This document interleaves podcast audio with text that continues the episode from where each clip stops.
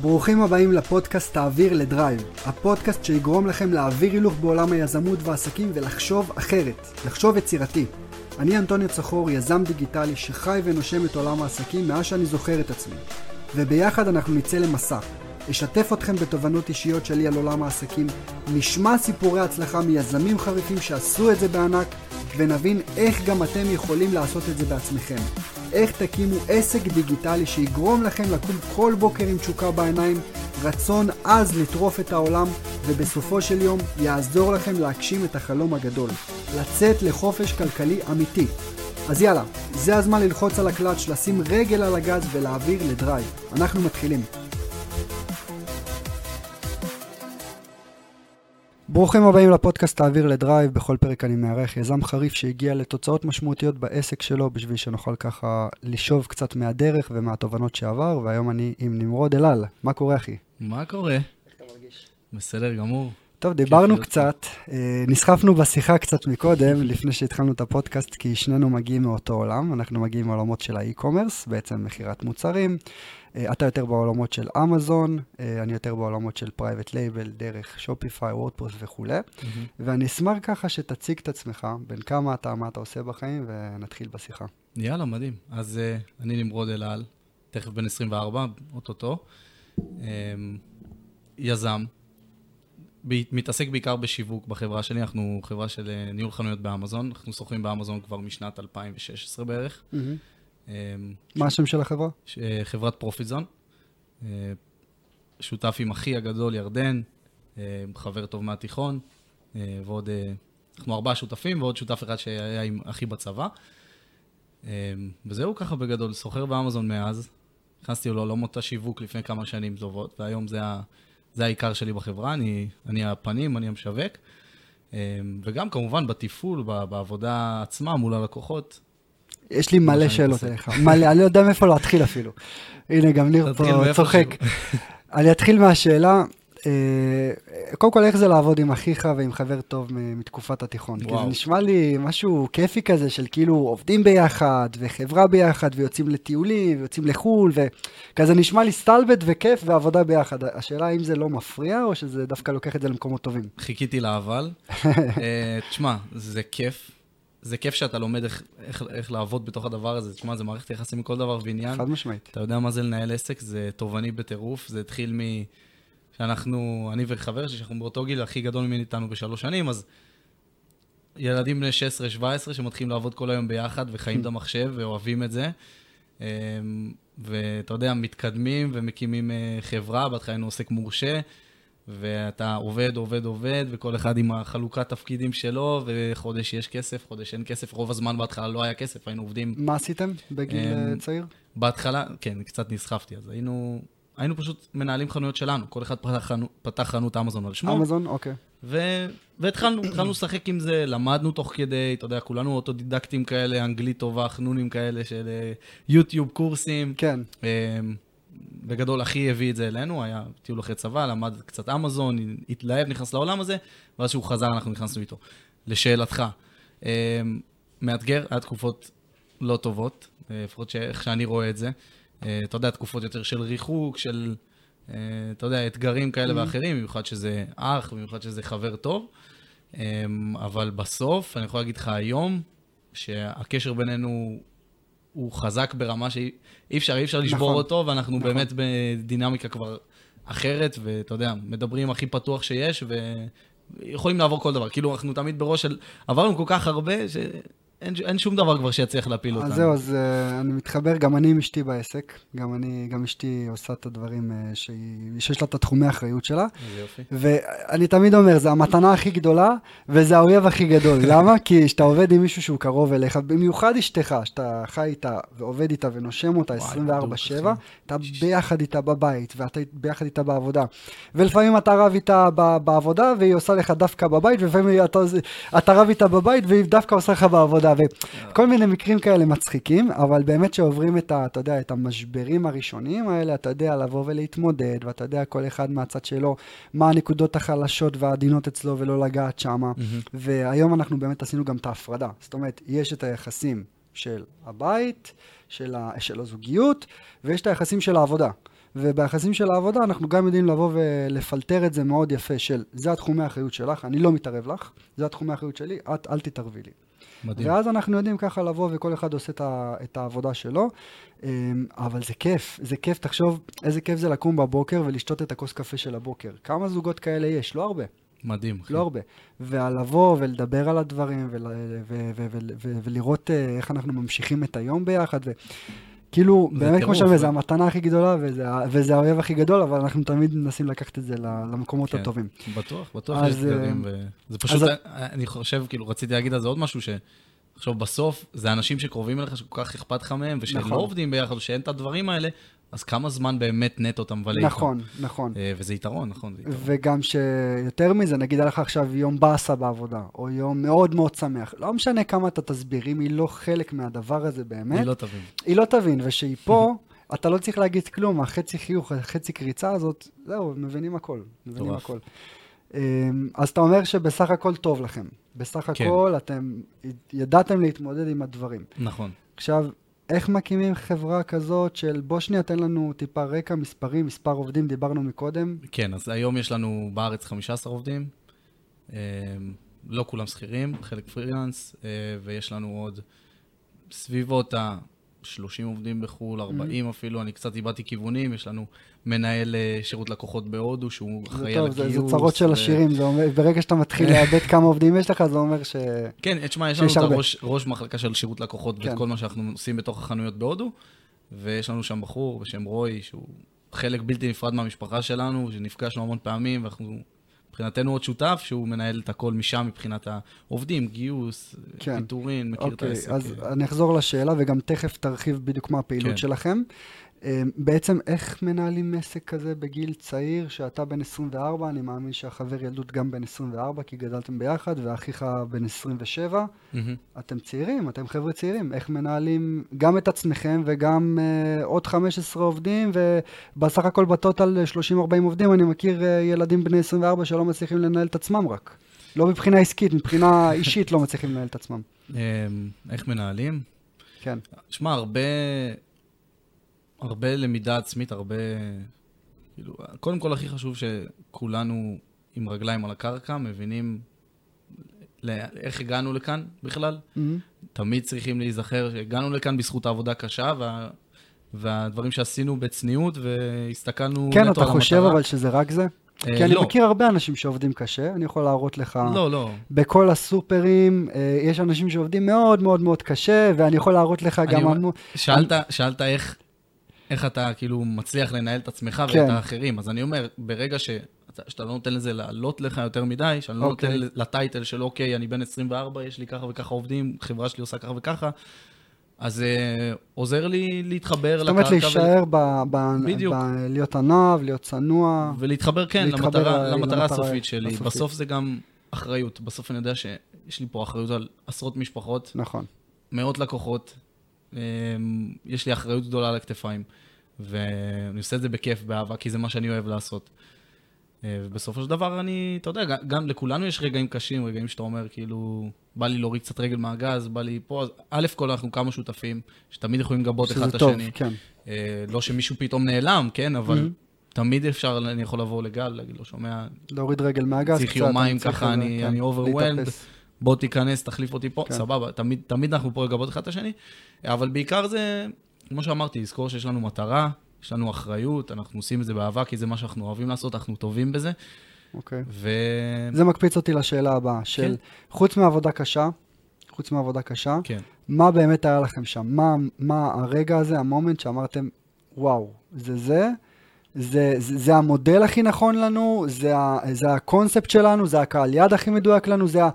הרי יש את הדבר, את הנקודה הזו שפתאום אתה מצליח לפצח משהו, Mhm. ואז אתה מתפוצץ. אז מה זה היה אצלכם? אני אלך קצת אחורה. כן. אנחנו בהתחלה שכרנו לבד, ואז אמ, בעצם גייסנו משקיעים, זאת אומרת, עבדנו לבד בהתחלה, פתחנו חנויות, הגענו לסכומים יפים של 10,000 שקל בחודש, כל אחד, אתה יודע, גילי 18 כבר, 17-18, יפה, מה? סכומים יפים מאוד, אתה, אתה, אתה עובד מהבית, מהמחשב. אה, והגיעו אלינו שני משקיעים, דרך אה, חברים של, לא ההורים של אחד השותפים, Mhm. שתי משקיעים מאוד גדולים, בעלים של סוכנות ביטוח, והם באו, אמרו, התלהבו, נדלקו על הרעיון, עשינו להם ספיץ', אמרנו, בתכלס מה שהיינו צריכים זה כסף. היינו צריכים כסף נזיל, כן. כדי להגדיל את, ה, להגדיל את הפעילות. אז הם, אני, אקצר מאוד, היו מוכנים להשקיע 2 מיליון שקל. אה, בגיל 18? נכון, זה יפה כבר... ש- מאוד. תשמע, יפה מאוד. אפילו קצת לפני, ש...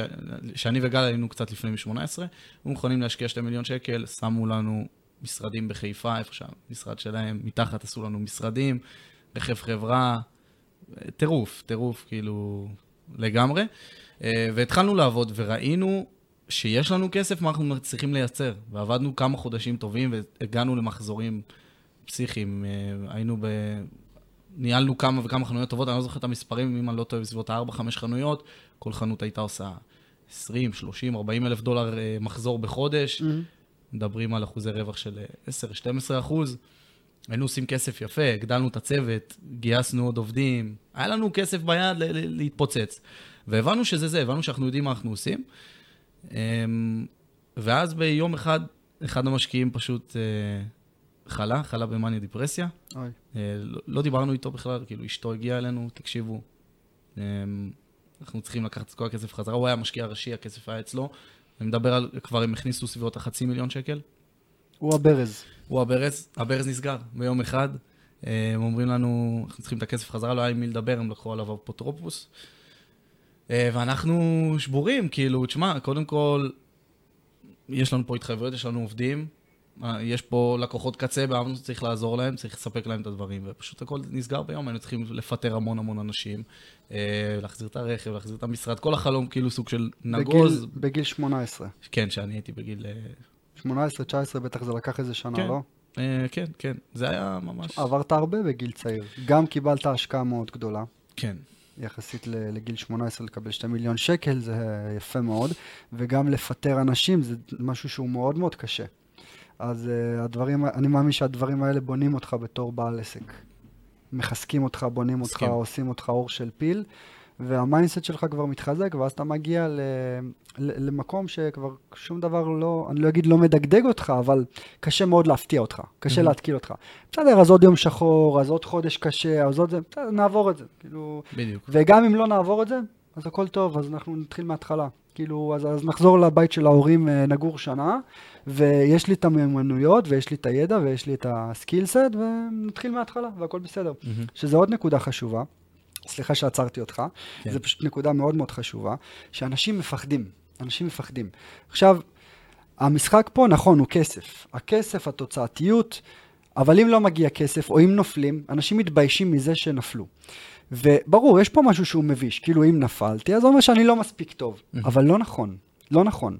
זה, זה רק צריך לתת לך עוד, עוד drive לבוא ולפתוח משהו עוד יותר גדול, עוד יותר sustainable, עוד יותר יציב, עמיד, ולוקח אותך בעצם לקצה, לוקח אותך לשלב הבא שלך בחיים. ולא לפחד ליפול.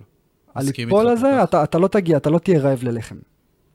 הכל בסדר. אפשר, אני לא חושב שאפשר להצליח בלי ליפול, בלי לקבל כמה כאפות כן. בדרך. כאילו, אין בן אדם שיודע לבוא וזה הדרך המושלמת מההתחלה, אין דבר. כזה, אין דבר כזה. נדיר, ואני גם, כן, אני גם חושב שאין דבר כזה. זה... היינו צריכים ללמוד, אני חושב שזה היה נקודת המפנה, המפנה שירדנו לראונד זירו, כאילו אין לנו כלום, היה לנו, אין לנו כלום, אבל מה, יש לנו הרבה ידע. מה אנחנו. עושים עם הידע הזה? בול. אה, ואז כאילו, היינו בחודשים די קשים, אתה יודע, בכל זאת ילדים, נפגע אגו, נפגע, אתה יודע, כל העבודה לפח ברור. וזה. אה, ואז החלטנו, ניסיון אחרון לפני שמוותרים, זה היה הכי הגדול האמת, הביא את הרעיון, אני וגל היינו כבר יותר במנטליות קצת יותר אה, קשה של לקראת ויתור. ואח שלי היזם המשוגע שתמיד לא רואה בעיניים. הוא ה visioner בעסק? הוא ה visioner, כולה, היום כולנו ה visionerים, אבל הוא בזמנו החזיק אותנו. אמ, בוא נעלה פוסט בפייסבוק, נגיד לאנשים בקבוצות אה, פייסבוק, יש אנחנו יודעים מה למכור. דף נחיתה מעפן, מרוח כזה, שגל עשה. אה, אנחנו יודעים מה למכור, נוכל להגיד לכם בדיוק איזה מוצרים למכור, אתם תעלו אותם לחנויות ותשלמו לנו מהרווחים. ככה נולד הרעיון המודל, הכללי, המודל המודל, העסקי. של, אה, המודל העסקי של פרופיטזון, שמאז עבר המון פיבוטים והכל, אבל משם זה נולד, והיה התעניינות ענקית. ממש כאילו זה התפוצץ? עשרות תגובות, וואלה. כן. כולם רצו את זה. היה, בזמנו, אני מדבר איתך, מה זה, 2020? חמש שנים, אפילו 2019, 19. בסביבות ה... 18. ארבע, חמש שנים אחורה, אוקיי. סורי שאני לא המספרים, אבל בכל מקרה, המון המון התעניינות. אנשים יש להם חנויות באמזון, בזמנו היה עדיין את הבאז הזה, עוד היה, אתה יודע, את התקופה, ב-2016, אם אני לא טועה, זו הייתה תקופה שהרבה ישראלים נכנסו לאמזון. דרופ שיפינג, אמזון. כן, אה, ואמרנו להם, אנחנו יודעים לתת לכם את המוצרים, את הספקים, בואו תמכרו לבד. הרבה אנשים נכנסו, נתנו להם, התחילו לעשות כסף, אה, ואז ראינו שאנחנו הופכים למשהו שלא רצינו להיות, לא רצינו להיות בית ספר. בעצם אתם עשיתם, אני רק מסביר רגע. אתם, כן. אה, אתם באתם וקיבלתם את ההשקעה, ואז בן אדם משך את הכסף, ואז אמרתם, אוקיי, יש לי ידע, יש לי ניסיון, בוא נמכור את הידע שלי. זאת אומרת, בוא נעשה הכשרות לאנשים שרוצים לבוא ולהתעסק באמזון, ומה שאתם נתתם להם, נתתם להם את הידע ואת הכלים ל- אה, לבוא ולהתעסק בזה בעצמם. בדיוק. אוקיי, ואז בעצם אמ, היה עוד, עוד איזושהי תפנית שהבנתם שזה לא מה שאתם רוצים לעשות. כן, הבנו שזה לא מה שאנחנו רוצים לעשות, כי ראינו שאנשים עושים הרבה טעויות, וניסינו לעזור, ותמיד היינו זמינים, ובלו, פה תעשה ככה, וללקוח הזה תענה ככה, ופה אתה צריך להחזיר... אבל הבנו מהר מאוד שזה כאילו לא... זה לא סקיילבילי. אנחנו עובדים קשה, זה, זה מעצבן, זה מבאס לעבוד כל היום מול אנשים, לנסות להסביר להם, בסוף הם טועים, ואתה... אז אמרנו, טוב, למה שלא נעשה הכל? עשינו את זה כבר, אנחנו יודעים איך לעשות הכל, אז בואו פשוט ננהל לאנשים את החנויות בעצמם, בעצמנו. הם לא, לא נשאיר מקום לטעויות יותר מדי, כמובן שכולם עושים טעויות, אנחנו בני אדם, אבל בואו בוא נמזער את הסיכון פה ב... נזקק. נזקק, את זה, ו... כן. וננהל את הדברים אה, בעצמנו, וניקח, אה, נתחלק איתם ברווחים. אוקיי, ו- ועכשיו השאלה כן. שכולם אה, שואלים את עצמם בראש. אוקיי, אז למה לא נכנסתם לבנק ולקחתם כסף ועשיתם את זה בעצמכם? למה אתם צריכים אה, את השותפים? ה- שאלת המיליון דולר. כן. אז אה, קודם כל היה לנו את הניסיון מא- מאותו רגע אז, שהבנו ששום דבר לא צפוי עם המשקיע שחלב, ויום אחד היינו צריכים להחזיר את כל הכסף, והבנו שדברים לא יכולים לקרות, זה עסק, והסיכון פה הוא מאוד מאוד גדול, ועוד בזמנו היינו יותר צעירים. אה, ולא לא היה בא לנו, לא היה בא לנו להיכנס לבנק, לקחת עכשיו 2 מיליון שקל השקעה, whatever, ולהיכנס all in. אה, וכמו ש... לא יודע, משקיע נדל"ן עכשיו שיודע לעשות ממש טוב נדל"ן, לא ילך וימשכן הכל, ייקח עשרות מיליונים ויקנה דווקא איתם אה, בניינים, הוא ילך אולי ילמד, יעשה הכשרות. אה, מ- מזעור סיכונים, פיזור סיכונים באיזשהו מקום. וזה גם לא רק זה, אה, זה לא רק זה, אני בא ומוסיף על מה שאתה אומר, שבסופו של דבר כסף זה משאב, וכמו כל משאב הוא מוגבל. זאת אומרת שאם אתה רוצה לבוא ולהתפוצץ, אז סבבה, אז נגיד לקחת 2 מיליון שקל, אבל זה לא יספיק לך, תמיד אתה צריך להיות ב-cash flow, כי נגיד בדיוק. לקחת 2 מיליון שקל, סבבה, ידעת לעשות מהם 4 מיליון, מה הלאה? מה הלאה? אתה רוצה לבוא ולהגיע לעוד תוצאות, זאת אומרת, אתה צריך עוד פעם cash flow, עוד פעם. הלוואה, עוד פעם... אה, אה, גם בן אדם שעושה 100 מיליון שקל, הוא רוצה לבוא ולעשות 200 מיליון שקל ו-500 מיליון שקל, אז תמיד תמיד צריך כסף. תמיד. תמיד צריך כסף. ואז אתה אומר, אוקיי, בוא ניקח בעצם את המודל הזה, ובוא נתחלק revenue share באחוזים, אתה מביא את הכסף, אני מביא את הידע, ונהנה. בדיוק. שוב, כאילו, מסתכל- הסיכון הוא שווה והרו- והרווחיות היא שווה. נכון, הסתכלנו על זה באותה מידה של סקיילביליות, כמה אני יכול לצמוח. שאני, מהמם. כמו שאמרת, שאני לוקח סכום מסוים אה, של כסף מהבנק, מהבית, לא משנה מה, אני מוגבל. אבל אם עכשיו אני עובד עם מאות אנשים, עשרות אנשים, whatever, המשאבים שלי לא מוגבלים, אני יכול תמיד לצמוח, אני, אין אין אוקיי. משהו שעוצר אותי. אוקיי. אה, וזה נכון, זה נכון במאה אחוז. אה, איפה היינו? Uh, בנקודה הזאת שבעצם uh, קיבלתם מלא מלא פניות מהאנשים, ואיך מתחילים באמת לתפעל את זה? כי אין לכם עדיין system, אין לכם שיטה. כאילו, יש לכם את השיטה לבוא לעשות לעצמכם, אבל Mhm. איך אתה עושה את זה בסקייל? זה כבר משהו שצריך באמת לבנות לו מערך, סיסטם, אנשים. נכון, אז בהתחלה עבדנו מאוד מאוד מאוד קשה. אה, 10-12 שעות ביום, יושבים בבית, אחי מזכיר בית, היינו יושבים אצלו שלושתנו, עובדים, קוראים את התחת, בסוף, כן, מתחלקים ברווחים, אין איזשהו גרנטי שנרוויח כסף בסוף החודש. השתלטנו, תמיד היינו במצב שאנחנו משתלטים על הכמות, אבל אה, זה היה מאוד מבולגן, זה היה יחסית מבולגן. בהתחלה, עם, תוך כדי תנועה בנינו את הסיסטם, גייסנו עוד עובדים, Mhm. אה, פיתחנו יותר אוטומציות, עשינו באמת דברים שיאפשרו לנו, אתה יודע, לגדול בצורה שהיא, שהיא טובה. ועשינו את זה, אם אני לא טועה, סביבות השנה, שנה וחצי, אה, לבד, רק אנחנו, ובסוף הגענו, לא הפסקנו, אני באיזשהו שלב יצאתי, לקחתי איזשהו נתק, כי אני הייתי זה שעובד מול הלקוחות, הייתי זה שנותן את השירות לקוחות, עוזר להם, כאילו, עוזר בתוך החנות, מה לעשות, מזין את ההזמנות, הייתי עובד, כולנו היינו עושים את העבודה שהיום העובדים שלנו בהודו, פיליפינים וזה עושים. וזה היה מאוד מאוד שוחק, mm-hmm. מאוד מאוד שוחק. תוסיף על זה שאנשים עשו הרבה כסף, ובסוף היו, אתה יודע, רוצים לאכול, אם אתה נותן להם, איך אומרים, אתה נותן לבן אדם את האצבע, הוא רוצה את כל היד. כן. אז היה לנו הרבה מקרים כאלה גם, שאנחנו בתור אה, יחסית ילדים, נתנו לאנשים לדרוך עלינו, אפשר להגיד באיזושהי צורה. אבל זה לא היה מסודר? זאת אומרת, אה, בן אדם לא יודע שהוא נכנס לאיזה פרויקט עכשיו, לא, אוקיי, זה ה-X אחוזים שלי, ו... הוא יודע, אז מה הוא יכול לדרוש יותר מזה? אז שוב, זה, זה העניין של, אמרתי לך, שינינו את המודל, שינינו את השיטות mm. העבודה כל הזמן, כי לצורך העניין, בהתחלה היינו עובדים בצורה של, יש את הרווח בסוף החודש, זה הרווח, זה לך חשבונית, תעביר לי את הכסף. הבנתי. ואז, אתה יודע, מתחילים משחקים, לא... ו... תראה לי שזה ככה, כן, תראה לי שזה הרווח, גנבת אותי, שמע, גנבת אותי. מתחילים המשחקים האלה, ובן אדם יכול למרוח אותך כמה שהוא רוצה, ואתה צריך uh, להגיע למצבים לא נעימים, והרבה אנשים כאלה, אין מה לעשות. אנשים שלא שילמו לי כסף, אתה יודע, אנשים פחות מעריכים גם. ברגע שלא שילמו לך כסף... אה, הכסף נכנס ישירות אליו?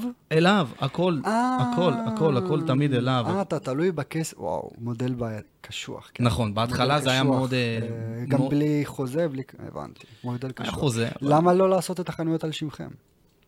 אה, כי יש את הקטע הזה באמזון יש, שזה על שמך. ו... יש מגבלה okay, של כן. אחד לבן אדם, וגם okay. אוקיי. אנחנו רוצים בסוף, אתה יודע, בסוף כמודל עסקי, בן אדם רוצה להרגיש בטוח, וזה הכי נכון שיש. וואו. החנות עליו, הבנק סיכון. עליו. כאילו, אתה בא, עובד קשה, ואז אתה תלוי בר... כש... כשבן אדם באמת יהיה כן. אמין ויעביר לך בסוף, בסוף זה... החודש כסף. זה היה הטעות שלנו, היום שינינו את זה, היום זה לא ככה. היום אנחנו, כאילו יש מכירה, uh, הכל מחובר אלינו ב-API, הכל מחובר למערכות שלנו, יש מכירה, אנחנו לוקחים מראש את הרווח, במידה והיה החזר, לא הרווחת בסוף, אנחנו מחזירים לך. כן, אם אתה רוצה להקים עסק תפעולי כמו שצריך, זה כן. ככה צריך לעבוד. אה, אבל רגע, לקחתם בטוחות, משהו, צ'ק בנקאי, ערבות לא. אישית? לא. וואו. זה אוקיי. היה ממש, קפצנו למים, אתה יודע, סומכים על אנשים, ולמדנו, למדנו המון. אה, עשינו לאנשים שם אחלה כסף. הרווחנו מכובד, לא עכשיו יגיד לך, עשינו סכומים, ואז, אה, כמו שאמרתי לך, אני, אחרי תקופה מסוימת, זה היה גם מוסכם בינינו, שאני עובד שנה, מאוד קשה, כאילו, בשביל להקים את המערך וזה, ואז מחליפים אותי. עובדים, עובדים שהכשרנו, mm-hmm. כמו שאמרתי, מאוד, וזה, מחליפים אותי, אה, ושתי השותפים האחרים נכנסים לשירות לקוחות, לכל מה שעשיתי, והם המשיכו, ו... זו התקופה גם של קצת יותר נתק, אני כזה יותר רציתי להבין מה אני עושה עם עצמי, כי לא ראיתי איך זה מתקדם, כי באמת היינו באיזשהו לופ כזה, לא, לא יודעים איך לקדם את זה משם. זה באיזה שנה? נכנס לך פה לעומק שלא דיברתי עם אנשים עליו אפילו. אה, זה אנחנו מדברים פה על 2021 כזה. 2021. 2020. אוקיי, קורונה. אה, כן, אפילו טרום קורונה. איך התמודדתם עם הקורונה? מלאים, עניינים וכאלה? אה, סבבה. כן. לא, לא... לא הרגשתם את זה יותר מדי? לא השפיע, להפך. אוקיי. בגלל שאתה כן. יודע, היה עלייה באונליין, mm-hmm. להפך. אוקיי, אז אתה הרגשת... long story short. כן, הרגשת שאתה קצת אה, רוצה כן. אולי לצאת, גם מחשבות כאלה? אמ, כן, היה לי את הדברים של כאילו, טוב, אני לוקח רגל צעד אחורה. כן. הם מנהלים כרגע את הביזנס, שזה יעבוד כמו שצריך. ואני גם חיפשתי, טוב, אני רוצה לחזור ולתת איזשהו ערך ממשי עכשיו מעבר למה שעשיתי בתפעול, שאני טוב בזה, מול לקוחות שאני טוב בזה. אמ, ואז הלכתי, ואז נתקלתי בקורונה במודעה של דוד וטין שהיה פה לפני שבועיים. וקניתי קורס שלו, של שיווק. והתחלתי ללמוד והתאהבתי בזה מאוד. וראיתי שאני טוב בזה, ואחרי זה גם הלכתי לעבוד אצלו. אחרי איזה חודשיים, זה היה בזמן הקורונה, גייסתי לקוחות, הלכתי לעבוד אצלו, ומהר מאוד, מהר מאוד התברגתי שם, הייתי מוביל שם, ולקחתי את הלקוחות הכי גדולים. ואתה יודע, גם נכנסתי עם מטרה בסוף של, אני רוצה ללמוד את השיווק, אני רוצה להיות טוב בזה כדי שבסוף אני אשווק את העסק שלי. כי תמיד ידעתי, תמיד היה חסר לנו הפן הזה של השיווק, לא היינו, אנחנו אנשים מאוד תפעוליים ומאחורי הקלעים, ו... וצריך את הפן השיווקי. Mm-hmm. ואז תוך כדי למדתי את השיווק, אז התחלתי גם לשווק את החברה, התחלתי לשווק, אה, בנינו מסלולים, בנינו, ידענו שאנחנו צריכים לקחת קצת כסף מראש, שאנשים יעריכו בכלל את העבודה שאנחנו עושים. אה, ידענו שאנחנו צריכים לשנות קצת את המודל, ואז התחלנו לשווק, ובהתחלה אה, זה עבד ככה ככה, והמשכתי לנסות, והמשכתי לנסות, עד שפגענו באיזושהי מודעה ממש טובה. אה, שהראינו case study כזה של חנות של לקוח, וזה עבד מדהים. איך הצגתם את זה? סתם מעניין אותי, אם אתה רוצה לשתף. וואי, תשמע, זה מטורף, זה הכי לא מקצועי בעולם, אבל זה היה פשוט שיתוף מסך. אוקיי. שרואים אותי בקובייה קטנה כמו בזום, כן. ואני משתף את החנות שלו. ואני נכנס ככה מצלמה, אני צועק, 9,000 דולר רווח בחודש. אה, כן, זה היה זה היה חנות שהתפוצצה כאילו של לקוח, שעשתה בחודש אחד 9,000 דולר רווח. היה לו, היה לו הרבה כסף. רווח, לא מחזור. קפיטל, רווח. עשה שם מחזור של אה, 100 ומשהו אלף דולר באותו חודש. אה, והראיתי את ה-case study ונכנסתי והראיתי את המכירות והראיתי את האקסלים שמראים את הרווחים והכל, זה 7-8 דקות סרטון. ואתה יודע, בדרך כלל אומרים הודעה קצרה, צריכה לעבוד וזה, אמרתי, טוב, אני יודע שאנשים, אם הם רוצים, לה- אם אני צריך שהם יאמינו לי, הם צריכים לראות בעיניים את התוצאות, וזה וואלה, תפס. מודעה שתפסה ורצה איתנו המון המון זמן, בהתחלה, ככה- התחלנו להתגלגל, ככה התחלנו לגייס את. הלקוחות הראשונים שלנו, ומאז, יפה. כן. ובעצם מה הפאנל שלכם מבחינת ה... רגע, בוא נדבר על, ה... על העסק עצמו עכשיו. כן. מה העסק? מה המהות של העסק? העסק זה בעצם גיוס משקיעים ו-revenue share. נכון. זה העסק, זה המודל. זה המודל, גיוס משקיעים, שנפתח עליהם חנויות, שאני לא צריך להבין בכלל באי-קומרס, אני לא צריך להבין באמזון, לא כלום. בדיוק. אני מביא את הכסף, אתה מביא את הידע. בדיוק. את הידע, את הזמן ואת האנרגיה גם. איזה כאילו, צחוקים. אה, ניר, היה לנו, אה, מקודם עשיתי גם אה, פודקאסט עם מעיין, אז אני אומר שאני מקבל הרבה הצעות לשותפויות, בטח גם אתה מקבל, אולי לא, בגלל שיש לכם מודל של שותפות, של כאילו, אני רוצה, בוא, בוא תלמד אותי מה אתה עושה, ואז אני אעשה את זה, ואז אני אתן לך מהרווחים. ואז אמרתי למעיין, כאילו, אנשים באים לך עם הצעות שהן הזויות, שאין להם לא ידע, לא כסף, לא כלום, תבוא עם איזה משהו מסודר. אז פה אתם מציעים באמת משהו מסודר, אין לך ידע, סבבה, תביא כסף, אנחנו מביאים את הידע. בדיוק. אבל תבוא עם משהו. כאילו, אנשים לפעמים שולחים הודעות הזויות של בוא נעשה איזה מודל שותפות, אני לא מביא כלום, אתה מביא את הכל, תלמד אותי, תכשיר אותי, אולי אני אהיה בעל עסק טוב, ואז אה, תבוא, תבוא, תיקח את הרווחים מהעסק שלי. כן, הצעה שהיא לא לא אה, הגיונית. כן, לא הגיונית. משהו הזוי. אז אה, יפה, אז אתם צריך בעצם, לדעת לתת ולקחת. אתם כאילו. בעצם נותנים לבן אדם להקים עסק בלי לדעת לתפעל עסק. בדיוק. מדהים. אנחנו- אחלה הצעה. כן. אחלה בגלל הצעה. זה אני חושב שזה עובד, כי בסופו של דבר, אנשים רוצים עוד כסף, רוצים לייצר איזושהי הכנסה, ואתה יודע, הם, אולי נדל"ן יקר להם מדי, Mhm. אולי יש להם נדל"ן, זה לא משנה, והם יודעים שפה מנהלים להם עסק, שזה... מי שמבין קצת עסקים, מי שמבין קצת את עולם הכסף, איך הוא עובד, בעולם העסקים אפשר לעשות אולי את המכפיל רווח הכי גבוהים שיש, שיש לך עסק כן, משלך. חד משמעית. אה, ולכן גם היה חשוב לנו להתעקש שזה יהיה עסק שלך, על שמך, חברה על שמך, הכל, שום דבר, הבנק שלך, שום דבר לא עובר דרכי. הבנתי, ואתם עוזרים גם אה, בכל התהליך של הבנק, פתיחת עסק והכל. כן, אנחנו פותחים את החברה האמריקאית, ופותחים את החשבון באמזון, וקונים חנות, עושים העברת בעלות, אנחנו מתעסקים בהכל, בכל כל מה הביורוקרטיה. שקשור לסטרייפ וכאלה. אה, כן, אנחנו עובדים עם פיוניר, לא סטרייפ. Mm. הדבר היחידי שנשאר להם בתכלס לעשות זה לדאוג שיהיה כסף בבריכת מזומנים שנוכל לקנות סחורה, ואתה יודע, מיסים והכל שאנחנו לא מתעסקים, בכל זאת לא... אוקיי, לא ואיך בן. אדם שהוא לא בעולם העסקים אה, מתמודד עם cash flow של עסק? כי זה יכול להיות מלחיץ. שאני חי ונושם בתוך העסק, אז אני יודע לבוא ולהתמודד עם, ה, עם הדבר מהמם. הזה. כי אני נושם את זה, חי את זה, אם צריך לקחת הלוואה ובעצם לקרוא לזה כאילו איזשהו, לא יודע מה, אה, רווח מימוני או עלות מימונית, אז אני יודע לבוא ולהחשיב את זה בתזרים. כן. אני יודע שאוקיי, סבבה, אני צריך עכשיו cash flow, אה, אני צריך 200 אלף, כמה עולה לי הכסף, ככה עולה לי בחודש, מחשב את זה ואומר שווה לי, לא שווה לי. בן אדם שבכלל לא, לא הבין עכשיו על מה אני מדבר פה אפילו, ורוצה עכשיו לבוא ולהגדיל את העסק שלו, או שלבוא להשתמש בכסף, אבל צריך גם עוד כסף בנוסף. לאלף, בית, גימל, יהיה לו מאוד קשה לבוא ולשים עוד כסף בלי שהוא יודע מה קורה בעסק. אז בדיוק, אז קודם כל, אנחנו משקפים הכל. הכל, אוקיי. הכל, הכל. יש לנו אתר משלנו, זאת אומרת, יש לו user באתר שלנו, שהוא נכנס, הוא רואה בדיוק כמה כסף הוא שם לסחורה, כמה כסף נמכר, כמה, כסף, כמה עמלות לקחו לו, יש אקסלים מסודרים. והדבר הכי חשוב פה בסוף זה השירות שאנחנו נותנים, ושמנו על זה דגש מאוד מאוד גדול, של שירות וליווי תמיד. אנחנו תמיד, בן אדם עכשיו, הוא בא וטוב, רוצה רגע עזרה, אני לא מבין עם הכספים, כמו שאתה אומר, הוא לא בתוך העסק. אז אנחנו נעלה, נעשה איתו את השיחת זום, נסביר לו איפה כל דבר נמצא ואיפה זה עובד, ובכלל מראש יש חבילות ספציפיות, שהבן אדם נכנס לחבילה ספציפית, למסלול מסוים, והוא יודע כמה כסף הוא יצטרך להשקיע בטוטל, והוא יודע בדיוק בכל נקודת זמן איפה כל שקל דולר הבנתי. יושב. יפה. אה, ואנחנו ממש מכינים אותו, מכינים את האנשים מראש. זאת אומרת, אין פה, אנחנו לא נותנים להם להישאר עם הפתעות, כאילו, עם אה, הוצאות עכשיו, טוב, תקשיב, אני צריך שתביא עוד עשרת אלפים דולר מהבית, והוא יתחיל לחשוב, רגע, ומה ולמה. אה, זה דבר אחד. דבר שני זה ה... אנחנו מקבלים את ההחלטות, זאת אומרת, איזה סחורה לקנות, כמה, כמובן שכמה זה תלוי בכמה יש לו, אבל זה דברים שאנחנו עושים מראש, כמו שאמרתי. אבל כל דבר שהוא קשור להחלטות עסקיות, כאילו, תפעוליות של מה לקנות, בכמה למכור, כל הדברים האלה אנחנו עושים. זאת אומרת, הוא נטו.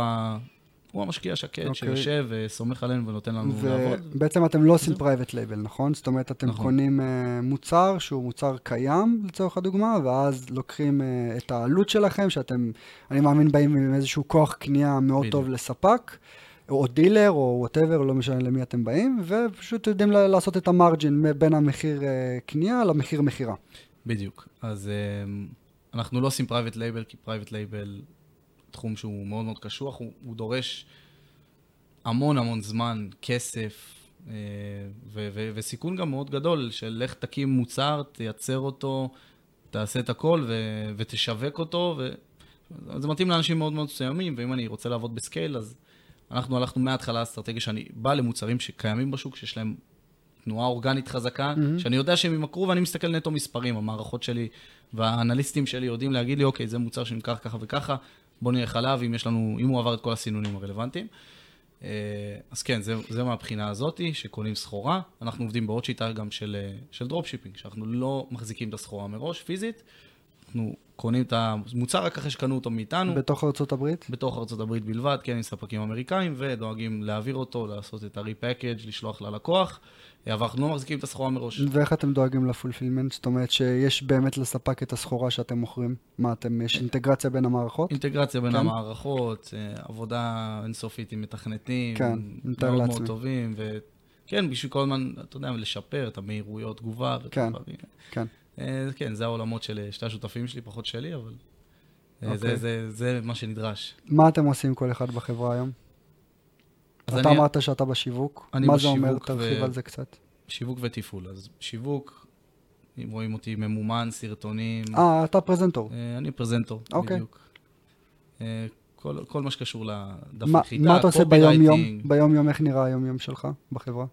ביום-יום שלי, היום כבר יש גם מישהו איתי שנכנס טכנית לקמפיינים והכל, שהכשרתי אותו במשך משהו כמו חצי שנה, שהוא גם חבר טוב שלי מהבית. אה, אז היום אני פחות על הטכני, על הקמפיינים, היום אני יותר בתפעול, מול הלקוחות, מול הצוות שירות, יש לנו צוות שירות של חמישה אנשים, שאני דואג שהכל דופק שם, הכל מתקתק, ומשחיז נהלים, ו- ואתה יודע... אוקיי. כמו בוא נ- COO כזה? אה, סמנכ"ל תפעול?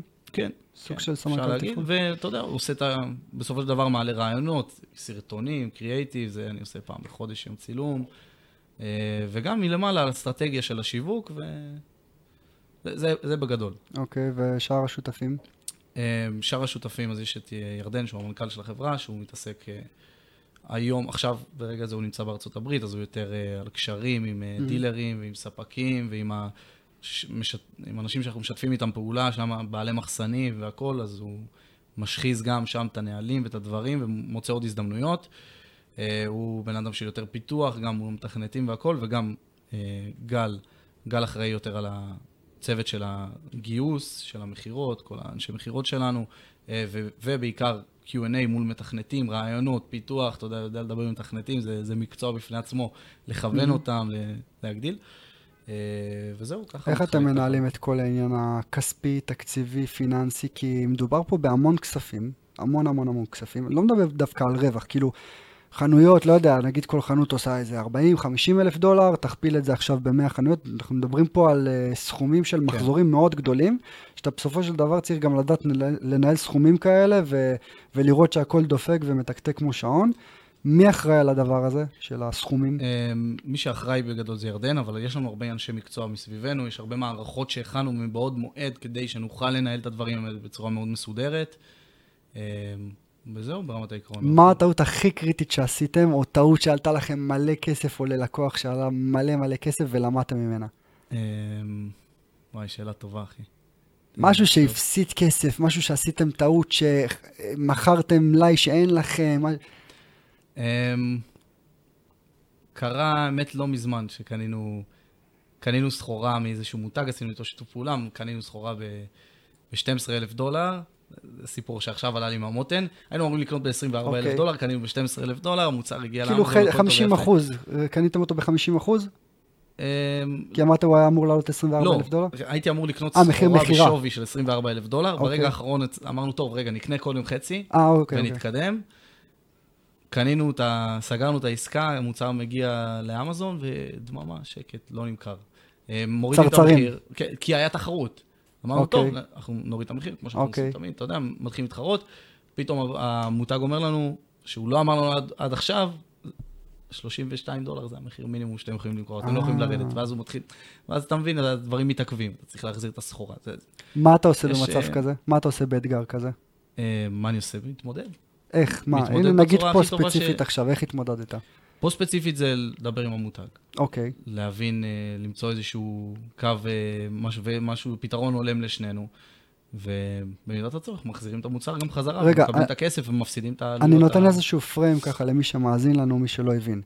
אמ, בעצם אתה באת ועבדת עם איזשהו מותג. זאת אומרת, אתה לא באת ועשית private label משלך, אתה נכון. באת ועבדת עם מותג שהוא קיים, שיש לו את הכל, והוא פשוט מוכר את המוצרים שלו בסיטונאות לחנויות. אה, סיטונאים וכולי.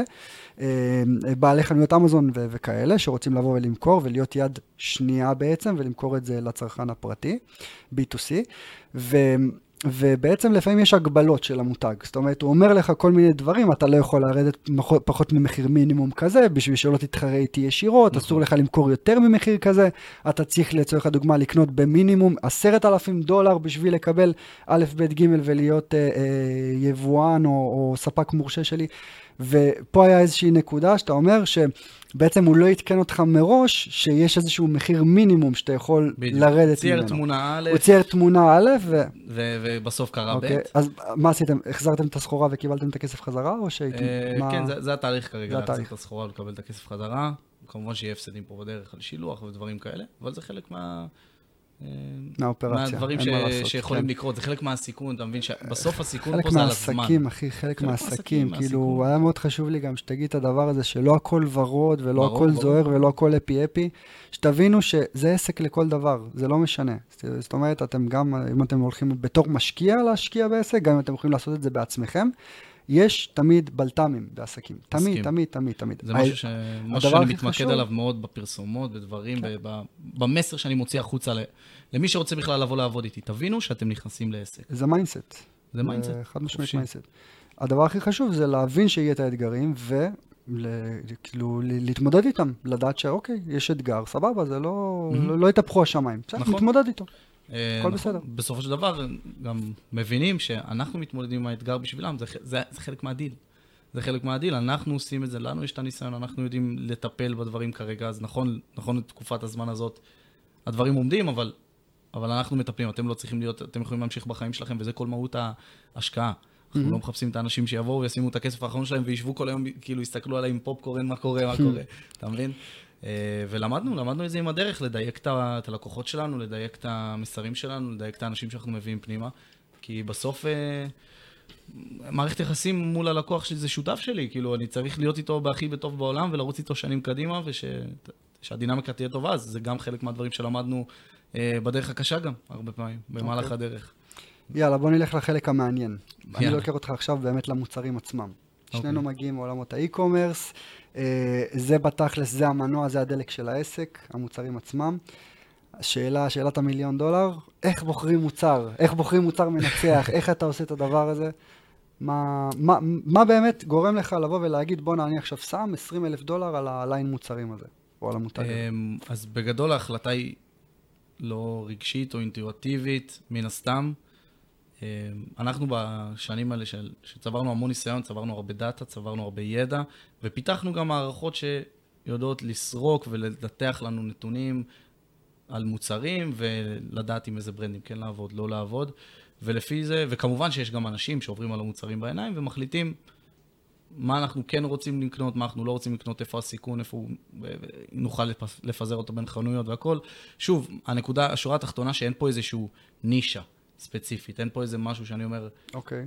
זה, זה פשוט מספרים בשטח, כמה פעמים המוצר הזה נמכר, האם אני יכול להיות המוכר הכי זול פה, האם אני יכול לנצל את ההזדמנות בחלק תן מהזמן. לנו נגיד תחומים, תן לנו איזה משהו שנבין, תחומים או מוצרים מסוימים אה, שעשו לכם מלא כסף, כמה שאתה יכול לשתף, כן? שלא נבוא ונעתיק. זה, יש כל כך הרבה, יש מוצרים לגינה, שזה יכול להיות, אה, לא יודע, סט אה, של שולחן וכיסאות כזה, זה יכול להיות גז ייבוש, שזה מוצר יקר, זה יכול להיות מצעים, אה, כל כך, כל כך הרבה דברים, כאילו, זה, זה, זה משתנה, זה יכול להיות גם מוצרי חשמל, זה יכול להיות... אבל בעיקר מה ששמתי לב שאתה, שאמרת, זה כל מה שקשור לבית. שמת אה, לב? כן, יכול להיות. יכול להיות מוצרי משהו שנתפס לי בעין, כן, אבל... מוצרי בית, כן. מוצרי בית. זאת אומרת, מוצרי צריכה. מוצרי צריכה מוצרי צריכה לבית, גם. אה, כי אמרת מצעים, אמרת gazebo, ואמרת פינת ישיבה לבחוץ, ל- לשולחן אוכל או whatever. זה אני שואל להיות אותך ביחד בקול רם, אולי יש פה באמת משהו שאנשים מוכנים להוציא עליו הרבה כסף לעיצוב הבית, לריהוט הבית, ל home decor. אה, מן הסתם, אני חושב שבטוח. אני חושב שאנשים מוצאים כסף בכל, בכל נישה, במיוחד באמזון, אבל זה תחום מאוד, אה, כן, זו נישה שהיא מאוד, אה, מאוד חמה, אין ספק. למה? אני חושב שאנשים מרגישים בנוח להוציא כסף על הבית, על המשפחה שלהם. ול... זה איך אתם. מתמודדים עם הצרכן זה. האמריקאי? אה, איך אנחנו מתמודדים איתו? עם חיוך. עם חיוך. זאת אומרת, זה לא צרכן ישראלי. צריך לדעת לאפיין אותו, צריך לדעת, כאילו, כמובן, אתם באים כבר, כמו שאתה אמרת, עם דאטה ואנליזות כן. וכאלה, אבל בסופו של דבר עדיין צריך לבוא ולהכיר את הבן אדם ולהבין האם הוא אוהב את המותג הזה ולא את המותג הזה. נגיד, סתם, משהו שעולה לי בראש, בארצות הברית, פפסי הרבה יותר חזק מקוקה קולה. מהמם. מבחינת המותג, מבחינת ה- ה- הלייבל עצמה. כן. אבל בישראל, קוקה קולה, כאילו, לא שולטת עובד בשוק. נכון. אתה מבין? אז זה... גם, גם מבחינת המותג שאתה בוחר נגיד, יכול להיות שאתה הולך למוצר מדהים ומטורף ופצצה, אבל המותג עצמו הוא לא מספיק טוב נגיד לקהל האמריקאי. מהמם. אז, אז שוב, כמו שאמרתי, אנחנו פחות משאירים מקום לטעויות, אלא יותר עובדים לפי מספרים, לפי נתונים. אוקיי. זה היתרון, אנחנו יכולים לדעת מה קורה בתוך אמזון לכל מוצר ספציפי, באיזה תקופה ובאיזה מחיר, אה, ולפי זה מקבלים את ההחלטות. זאת אומרת, ממש modeling, אתה בא ומתחיל לבחון מה עובד, ופשוט אה, משכפל ומריץ אצלך. אה, זה אפילו, של. זה, זה לא עובד ככה. אז זאת אומרת, באמזון יש לך מוצר אחד, לצורך העניין יש את המיקרופון הזה של חברת, לא יודע מה, סתם כתוב כן. פה שורה. אז חברת אל על, חברת... אז יש דף מוצר אחד שמוכר את המיקרופון הזה. אם אתה תמכור את המיקרופון הזה, המקורי הזה של אותו מותג, כן. אז אתה תהיה שם, בדף הזה. זאת אומרת, יכול להיות שיהיה 50 מוכרים באותו דף, 100 מוכרים באותו דף, בשונה מאי-ביי, ששם תכתוב מיקרופון סוג אחד, אתה תראה מלא מלא מלא עמודים שונים, כל אחד זה עמוד של סלר אחר, אה, שונה משופיפיי. זאת אומרת, אני קונה את המותג עצמו, ולא אכפת לי מי הספק שלי. אה, בדיוק, כל עוד הוא מוכר באמזון, כל עוד הוא מוכר באמזון, אני קונה את חנות, אתה יכול המותג. לראות את הריוויוז שלו, אתה יכול לראות את זה, אתה, אתה קונה, כן, אתה קונה את המוצר משם, אז... אה, אוקיי, ופה זה פה מתקשר מתחילה הבעייתיות שלי, ואתה גם בטח תחלוק, תחלוק עליי, כי זה התחום שלך. הם, המרווחים שלך פה הם לא עצומים באמזון. הם אה, יחסית קטנים. והתחרותיות פה היא מאוד מאוד גדולה, כי בסופו של דבר, הדבר היחיד שאתה יכול להתחרות עליו זה לא המותג, כי כולם מוכרים את אותו מותג, זה המחיר. מהמם. זאת אומרת, הריוויוז סבבה, אז לכולם יש ריוויוז טוב, וסבבה, כולם יודעים לשלח אה, מהר, כי זה דרך ה-FBA. אז מה היתרון שלך פה? זאת אומרת, מה, על מה אתה משחק חוץ ממחיר? ואם זה רק מחיר, אז מה, אני צריך להוריד את התחתונים בשביל שיקנו ממני? אה, לא. אז ככה, היתרון הכי גדול שלי זה שדיברנו על זה בהתחלה, יש לי כוח קנייה מאוד גדול. יש לי הרבה הרבה לקוחות, יש לי הרבה הרבה כסף נזיל מזומן, ואני יכול לבוא, לא כל אחד יכול לבוא ולמכור את המיקרופון הזה, כי הוא ילך לספק, והוא קודם כל הספק לא בטוח שהוא יסתכל עליו בכלל. בוא תראה לי את ה... שיש לך את כל ה...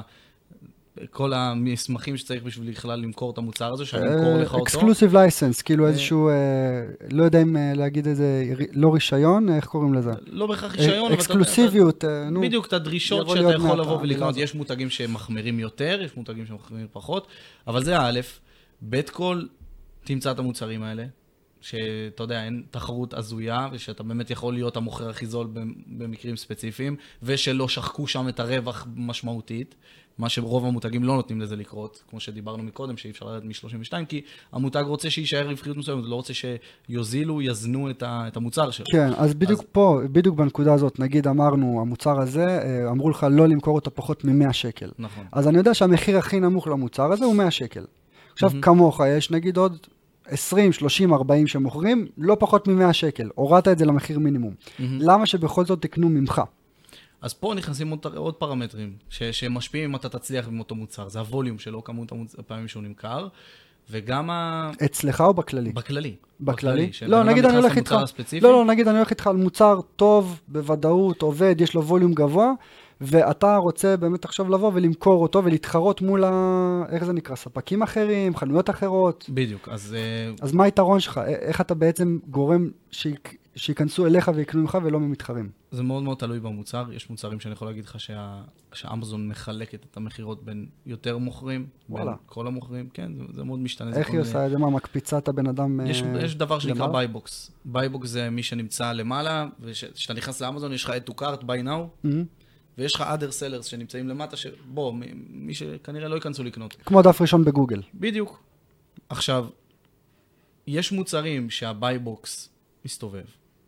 צריך, זה, זה, זה סודות, מומחיות בפני עצמה לדעת להגיע למוצרים אבל כאלה. אתה יודע לעשות את זה? כן, ברור. זה חלק, סוג של SEO? זה חלק מהעבודה שלנו. סוג של כמו SEO, איך להיות מקום ראשון בגוגל? או אה, יותר ממומן? יותר לכיוון ה-SEO, הייתי אומר. אבל זה. שוב, זה, זה, זה מאוד להבין גם את המוצר. זה להבין לאיזה מוצר אתה נכנס. כי אני יכול לראות שתי מוצרים, שבשתיהם יש 50 מוכרים שונים. באחד, אני אגיד, וואלה, יש פה תחרות הזויה, אני לא צריך לייצר מכירות, כי כולם פה עם חנויות עם 50 אלף ריוויוז ומעלה, ומי יסתכל עליי? מוצר שני נראה אותו דבר, אבל כן, אני אצליח לגרוף שם מכירות, כי כמו שאמרתי לך, אוקיי. הדברים מתחלקים. זה דבר אחד. דבר שני זה העניין של, ה... של המינימום כוח קנייה. כאילו, רוב האנשים לא יוכלו לבוא ולקנות 10, 20, 30, יש גם עסקאות של 70 ו-100 אלף דולר מינימום שאתה צריך להיכנס לעסקה. מהמם. אמ, רוב המותגים גם לא נותנים לכל אחד לקנות את המוצרים שלהם, כמו שדיברנו מקודם, אז, אז זה, זה היתרונות. היתרונות שלנו זה בעיקר הכוח קנייה, והשם שלנו, והקשרים שאנחנו יכולים לייצר בתור סלרים שהם, שהם גדולים, זאת אומרת, אנחנו באים כמקשה אחת. אני, אני תמיד אומר שהרווח שלך מתחיל בקנייה ולא במכירה.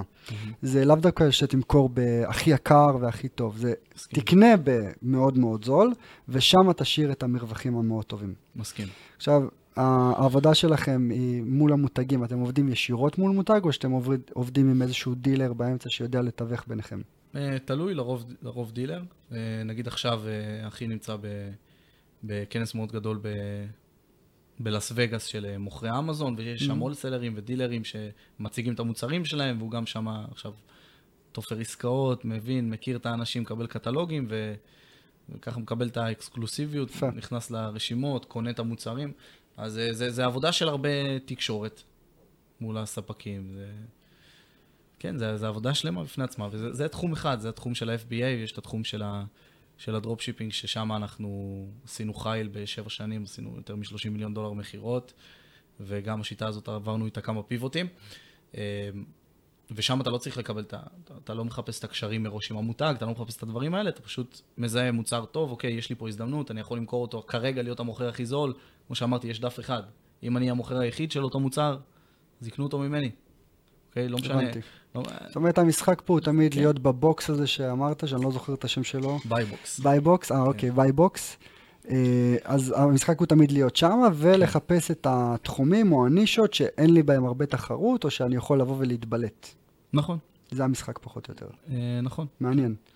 אה, כן, יש פה עוד צד שלם שזה ללכת על ביצים מול אמזון ולעבוד לפי הדרישות שלהם, שזה עולם ומלואו. תכף ניגע בזה, תכף ניגע כן. בזה, כן. ניגע בזה, אני בטוח. מה עוד רציתי לשאול אותך? כל העולם הזה של אמזון גם, של אה, כל מה שקשור לחסימת חנויות וכאלה, איך אתם מתמודדים עם זה בשוטף? אמ, אנחנו מתמודדים עם זה, קודם כל יש לנו אנשים מאוד מאוד חזקים בתחום שאנחנו עובדים איתם כבר שנים. יש לנו ניסיון בעצמנו, אמ, איך לגשת לזה, איך לפתוח חנויות. אה, אנחנו משקיעים בזה הרבה משאבים, גם כן. אה, לטפל בחנויות, אם קרה משהו, דבר כזה או אחר. אה, וזו הצורה בגדול. אנחנו יודעים עם מי לעבוד, אנחנו יודעים איך לדבר עם אמזון, איך לגשת אליהם, ו... ופותחים את החנות, ממשיכים לעבוד. אוקיי. זאת אומרת שיש לכם גם היום ידע לבוא, ואם קורה איזושהי תקלה או איזה משהו מבחינת אה, סגירת חנות, אתם יודעים להפעיל קשרים כאלה ואחרים בשביל שיפתחו לכם את החנות. אה, כן, זה לא- לאו דווקא קשרים, זה פשוט אה, לעבוד עם אנשי המקצוע הנכונים, ולנו יש את הידע לבוא ולשים את ה... להגיד איך עבדנו, באיזושהי צורה, למה היה בסדר, למה לא היה בסדר, להחזיר את הדברים לשורתם ולחזור לעבוד.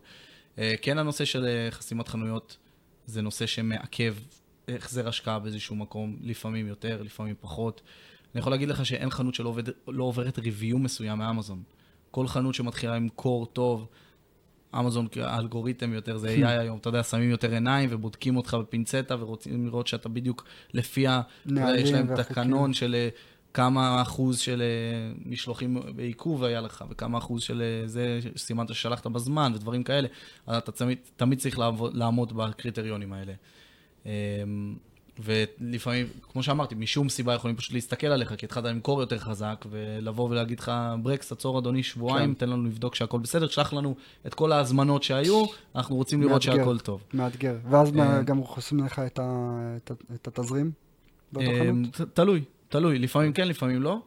אמ, אם זה. ריוויו כזה פשוט, אתה יודע, שבועיים, חודש, לפעמים אומרים, טוב, אז חודש עכשיו הכסף יעמוד פה, תראה לי באמת ששלחת את המוצרים, שהכל היה טוב, ואז מחזירים לך פשוט את הכסף ונותנים לך להמשיך לעבוד. אוקיי. אמ, ואם אני. עכשיו, אם אני עכשיו בא לפתוח חנות אמזון בתור מישהו מתחיל, מה הדברים שאני צריך לשים עליהם את הדגש?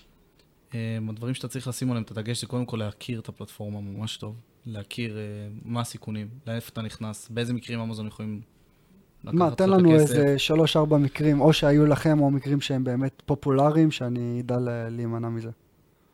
אמ, מבחינת החוקיות שלהם, או דברים שאנשים לא שמים לב. לצורך הדוגמה, אני יכול להגיד לך, בעולמות שלי, בשיווק ברשתות חברתיות, גם אתה מכיר את זה, אסור לשים שיר של, זכו, של זכויות יוצרים, כי אם לא, חוסמים לך אה, ישר כן. את המודעה. אז משהו כזה נגיד, איזה... לצורך העניין, אל תשלח אף פעם, אל תעשה dropshipping ותשלח את המוצר עם, אה, עם לוגו של, אה, של חברה אחרת. לצורך העניין, עשית למה, מה וולמרט אכפת או הום דיפו, לאמזון?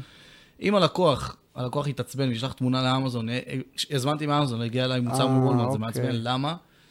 אמזון מאוד לא יאהבו את זה. הם לא אוהבים יגיד- שעושים דרופשיפינג אצלם בפלטפורמה. נכון, הם לא אוהבים, שוב, יש דבר שנקרא dropshipping policy, שאומר שה dropshipping policy אומר, אתה יכול לעשות דרופשיפינג. מה העיקרון של דרופשיפינג אומר?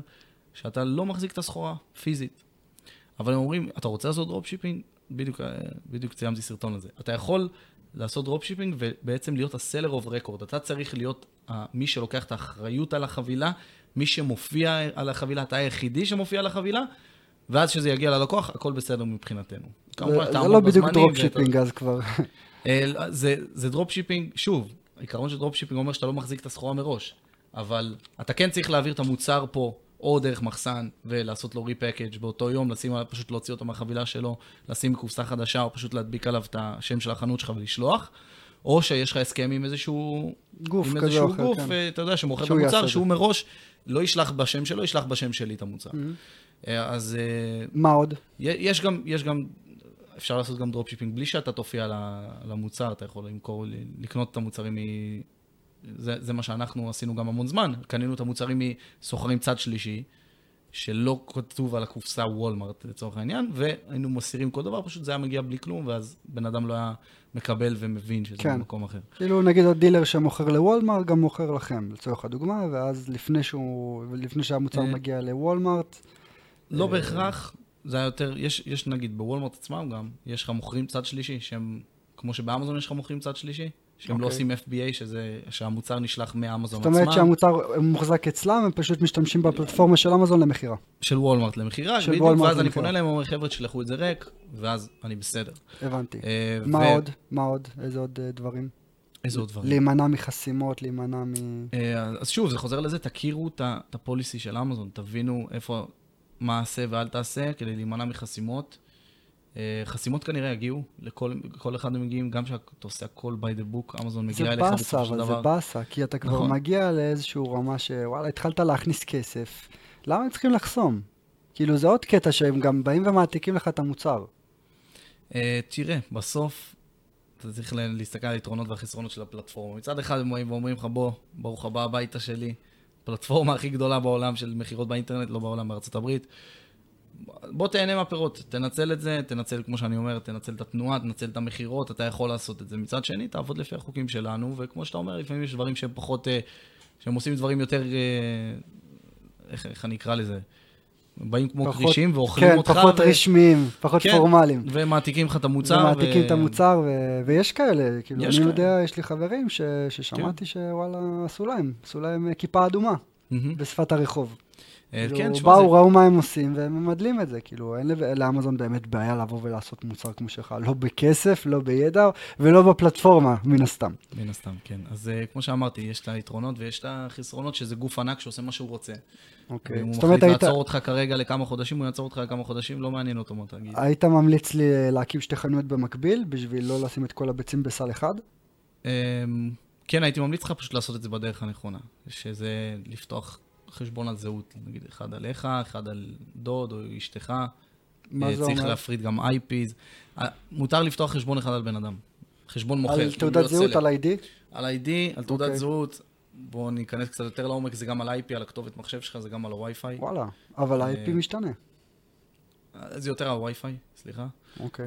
אמ, מה עוד? אה, טלפון, כל, כל ה... כל, כתובת. טלפון, כתובת, וי-פיי ו-ID, זה צריך להיות ייחודי. מה, ואם אני פתחת- ואחי גרים באותו בית? אז ואנחנו- בעיה. אז, מה אז, אתה אומר? אז יכול להיות מאוד שאמזון יחסמו אותך, ואתה תצטרך ללכת איתם לערער ולהגיד להם, שמעו, אבל אנחנו. שני אנשים שונים, שני חנויות שונות. אבל בסוף זה... אני, אני אומר לך מה אני מכיר מבחינת מהמם. האלגוריתם, מה מקפיץ להם את הטריגרים. הם רואים ששני אנשים התחברו מאותו מקום, חנויות שונות, הם עושים חסימת מה רילייטד, אכפת זה להם נקרא. בעצם? כאילו, אתה מביא להם עוד כסף. מה מה אכפת להם? ש- שיהיה לך שתי חנויות, עשר חנויות, מאה חנויות? אפשר בעיקרון לפתוח כן שתי חנויות אם אתה מוכיח שאתה עושה שתי שיטות מסחר שונות, מוצרים שונים, עסקים שונים לגמרי. אה, שוב, זה, זה הפוליסי. אה, למה הם לא רוצים? אולי- כאילו, הם לא רוצים שאתה תתחרה בעצמך, בשביל שאתה ת- תגיע למקומות ראשונים, על פני שאר כן, האנשים. אני בטוח שיש? כמה סיבות. אני בטוח שיש כמה סתם סיבות. זה מה שעולה לי לראש עכשיו. גם... אה, אם אני עכשיו, עכשיו, לצורך הדוגמה, מוכר את הכוס מים הזאת, אז אני אפתח 100, 100, אה, 100 חנויות שכולם מוכרים את אותו כוס מים, אז זה לא משנה ממי תקנה, בסופו של דבר כן, זה זה unfair advantage כזה, יש לך יתרון לא הוגן. כן. הבנתי, הבנתי. אוקיי, יש שכל בדבר הזה, מהמם.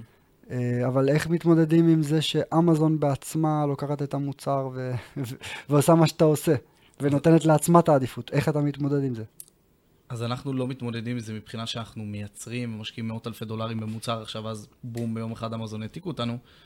אבל uh, אנחנו כן יכולים למכור מוצרים שאנחנו מתחרים עם אמזון עצמם, שמוכרים אותם, ותקופה מסוימת אנחנו מוכרים, הם מוכרים. שוב, אמרתי לך, זה מאוד תלוי מה אתה בוחר ואיך אתה בוחר.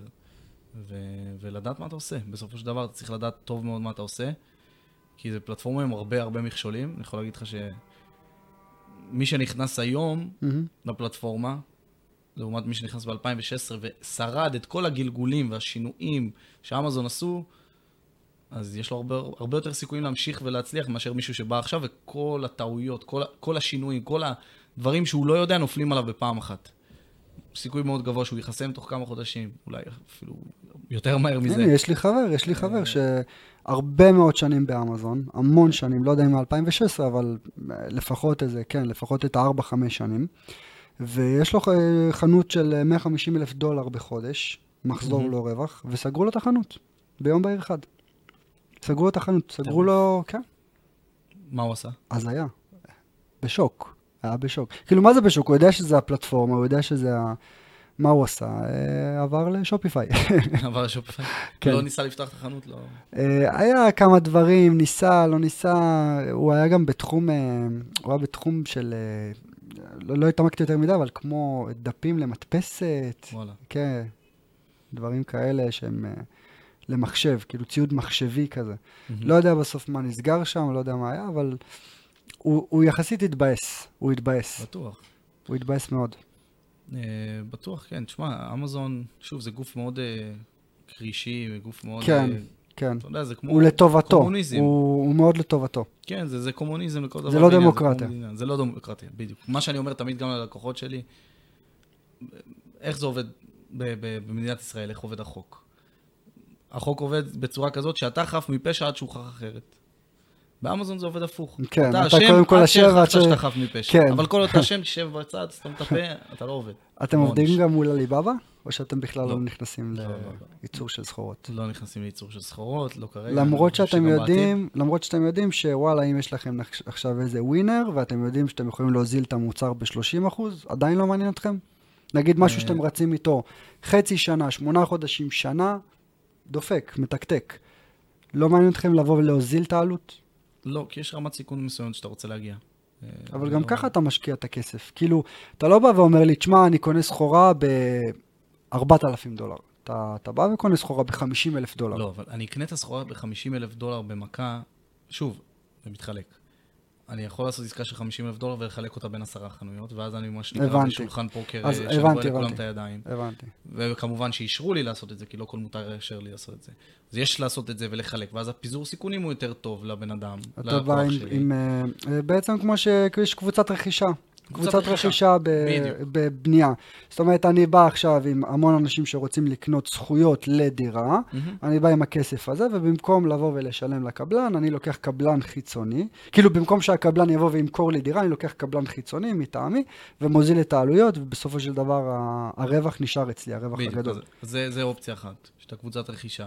אופציה שנייה, אני לא אבוא ואקנה, גם יש לי הרבה לקוחות גדולים שאין להם בעיה להשכיב 50, 100, 200 אלף דולר לסחורה, אבל לפני שאני אעשה את זה, זה יעבור כמה סינונים, זה יעבור גלגולים, אני אעשה קצת טסט ביי, אני אראה איך המוצר מגיב במשך חודש, חודשיים, אני אעשה את ההערכות שלי, לפני שנעשה את ההחלטה הזאת, ואתה יודע, אתה לא משום מקום קופץ וקונה סחורה ב-100 אלף דולר, לפני שאתה יודע איך המוצר הזה מתנהג, והרגשת אותו כן. וראית שהכל בסדר. אמ, אבל שוב, זה היתרון של הקבוצת רכישה, אני יכול לפזר את הסיכון, אני, כן יש לי גם לקוחות שאנחנו קונים בנגות יותר קטנות, אלף, אלפיים דולר, כל אחד ותלוי בכוח שלו, וגם אה, הרבה פעמים לקוחות שיש להם הרבה, אז אתה פשוט מפזר את זה בין המון מוצרים שונים, וככה אתה מפזר גם את הסיכון שנפלת על אחד שימכר יותר לאט. בוא, בוא נדבר רגע על אה, כל מה שקשור לרכישה, ספקים, עניינים. אה, איך אתם מנהלים משא ומתן? איך אתם מגיעים לאנשים? זה מרתק אותי. כי אתם חבר'ה צעירים, אתם מתמודדים מול כרישים. אני מאמין שהסוחרים שאתם מתמודדים איתם הם לא ילדים בני 24, זה כן. אה, איזה, לא יודע, איזה מישהו עם קרס, בן 50, עם, אה, עם אה, סיגר בפה, ומישהו מאוד מאוד ממולח, שהוא פי שתיים בגיל שלכם, עבר כמה מיליוני דולרים. לפני שבאתם אליו, ואתם uh, חופרים לו כזה מהצד, uh, תביא לי קצת סחורה, תביא לי קצת סחורה. אז איך, איך מתחילים את התהליך הזה? אמ, קודם כל, הרבה קשרים שייצרנו במהלך השנים, בתור מוכרים בפלטפורמה, הרבה אנשים שעוזרים לנו להגיע לאנשים, הרבה אנשים שרואים את ההזדמנות בלעבוד איתנו. בסופו של דבר מבינים שיש לנו כוח קנייה מאוד גדול, יש לנו המון לקוחות, אה, ומבינים שיש לנו פה משהו שהוא יציב, ושזה יהיה גם לטובתם לעבוד איתנו. עכשיו אתם אה, באים כבר עם מעמד, אני מדבר נגיד בתור התחלה, על לגייס את הדילר הראשון, על לגייס את, ה, את הבן אדם שבאמת אה, אפשר לעבוד איתו על בסיס קבוע, ולא רק את הקנייה החד פעמית. אתה רוצה בסופו זה של היה- דבר את, ה- את הביטחון מהספק הזה ש... זה היה דרך אנשים שמכירים אותנו. כן, אז אה, יפה, אז יצא לכם טוב, כן, יצא לכם טוב. זה לא, אתה יודע, מישהו שמכיר אותנו, שמח עלינו, יכול לתת את אוקיי, המילה שלו. ובתור ישראלי טוב עם ראש יהודי, אני שואל אותך איך אתה מנהל משא ומתן ומוריד אותו כמה שיותר לרצפה. אה, זו שאלה טובה, אבל לא שאלה אליי, אני לא עושה את המשא אה, אוקיי. אה, אני פחות טוב בזה, האמת. מי עושה את זה אה, אצלכם, המנכ"ל? אחיך? כן, יותר מנכ"ל וגל, שותף שלי השני. אוקיי. והם יודעים לנהל משא ומתן כמו שצריך? כן, כן. יודעים. אני פחות נכנס לזה. ישראלים טובים. כן. מה שנקרא, כל אחד בתחום האחריות שלו, כן, כמו שדיברנו כן. מקודם, משתדל לא... ואיך אתם מבטחים את עצמך, אה, את עצמכם, כאילו מבחינת הסחורה, נגיד, אה, עוד פעם, אני לא נכנס ספציפית אליכם עכשיו, ככה טיפים ש- שיהיה גם לקהל, למאזינים. איך אני יודע לבטח את עצמי, גם מבחינת החזרות שיש לאנשים, גם מבחינת פגומים, גם מבחינת אה, כן עובד, לא עובד, אה, דברים כאלה. יש לכם איזשהו הסכם ש... כן, אנחנו עושים הסכמים פורמליים, כאילו, אתה יודע, עם ו- כל אה, ספק, בהתאם למוצר. אנחנו עובדים, אה, יש לנו...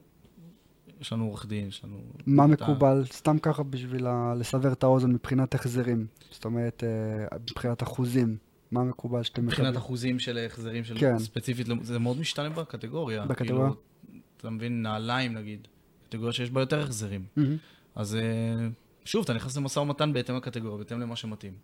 על מה, איזה, איזה אחוז הוא פייר ש, שאפשר להגיע אליו, אתה מבין? בסופו של דבר אנחנו רוצים להגיע למצב שאין פה סיכוי שהם מכרו לנו סחורה שהיא פגומה, או שהרבה אנשים מחזירים אותה כי המוצר לא טוב. אה, וזהו, אנחנו גם נמנעים מזה, כי אנחנו, שוב, לא נכנסים לעסקאות יותר מדי גדולות בלי שניסינו. כן. לצורך הדוגמה, המוצר שנתתי לך זה היה משהו שהוא חריג, שקנינו איזה? כי המוצר שעם ה-12,000 דולר. אה, זה לא היה מה שאנחנו עושים בדרך כלל, אבל זה היה משהו בגלל שקיבלנו הבטחות אה, ריקות, מה שנקרא, ושמחנו על המותג, אבל אה, שכר לימוד. שכר למדנו, שוב. לימוד, כן, שכר לימוד. אה, אז שוב, אנחנו תמיד אה, עושים את הטסטים מראש, מבינים שאנחנו הגענו למוצר הנכון, שהלקוחות מרוצים, שגם אם עשיתי את זה בסכום קטן, אז אני יודע שאין לי יותר מדי החזרות ושהפידבקים טובים על המוצר, וזה הכי חשוב בסוף, האיכות של מה שמכרתי, כי שוב, אני אורח, אני אורח אצל אמזון ואני לא רוצה להעיר את המפלצת, מה שנקרא. כמה מכירות אתה אה, מצפה למכור מבחינת אה, לבוא, ולה, לבוא ולעשות scale, או לבוא ולהגיד, אוקיי, יש פה משהו מעניין? מה זה באזור ה-20, 50 מכירות כזה? אה, אתה מדבר פה per מוצר, עכשיו קניתי סחורה. כן, כן. אמ, נגיד שווי סחורה התחלתית, כמה אתם קונים אותה? נגיד ב-2,000 דולר, 3,000, 4,000 דולר של מוצר? משהו כזה, באזורים האלה? באזורים האלה, תראה, אם אני רואה. שהסחורה עפה לי מאוד מהר, ושאני יציב שם, זאת אומרת, זה לא היה... זה כן יכול להיות גם שלושה ימים, ואז שבוע לא הייתי אטרקטיבי, ואז חזר שלושה ימים, ובהתאם לזה אני אגדל. אם אני אראה שעשיתי ROI, שאהבתי, מהמם. כמה עשרות אחוזים, אולי 15-20 אחוז, וזה יציב וזה טוב, אז אני אקנה ואני אעשה scale. כאילו, בסופו של דבר, זה גם אה, מאוד מאוד תלוי בן אדם. הדברים אצלנו הם יחסית מאוד אישיים.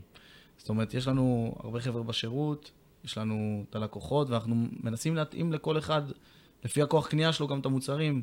אה, אז ו- רגע, אז אני אחדד את השאלה. אני אחדד את. השאלה. מבחינת, נגיד, באתם, קניתם עכשיו מוצרים. היה טוב, מכרתם את זה, אהבתם את זה די מהר. מבחינת ה-reviews, אתם גם מחכים רגע ל-reviews של האנשים ולראות מה קורה עם ה... אם יש החזרות, אין החזרות וכאלה, או שאתם כבר באים ורוכשים עוד פעם. אנחנו נחכה. אנחנו נחכה. נחכה.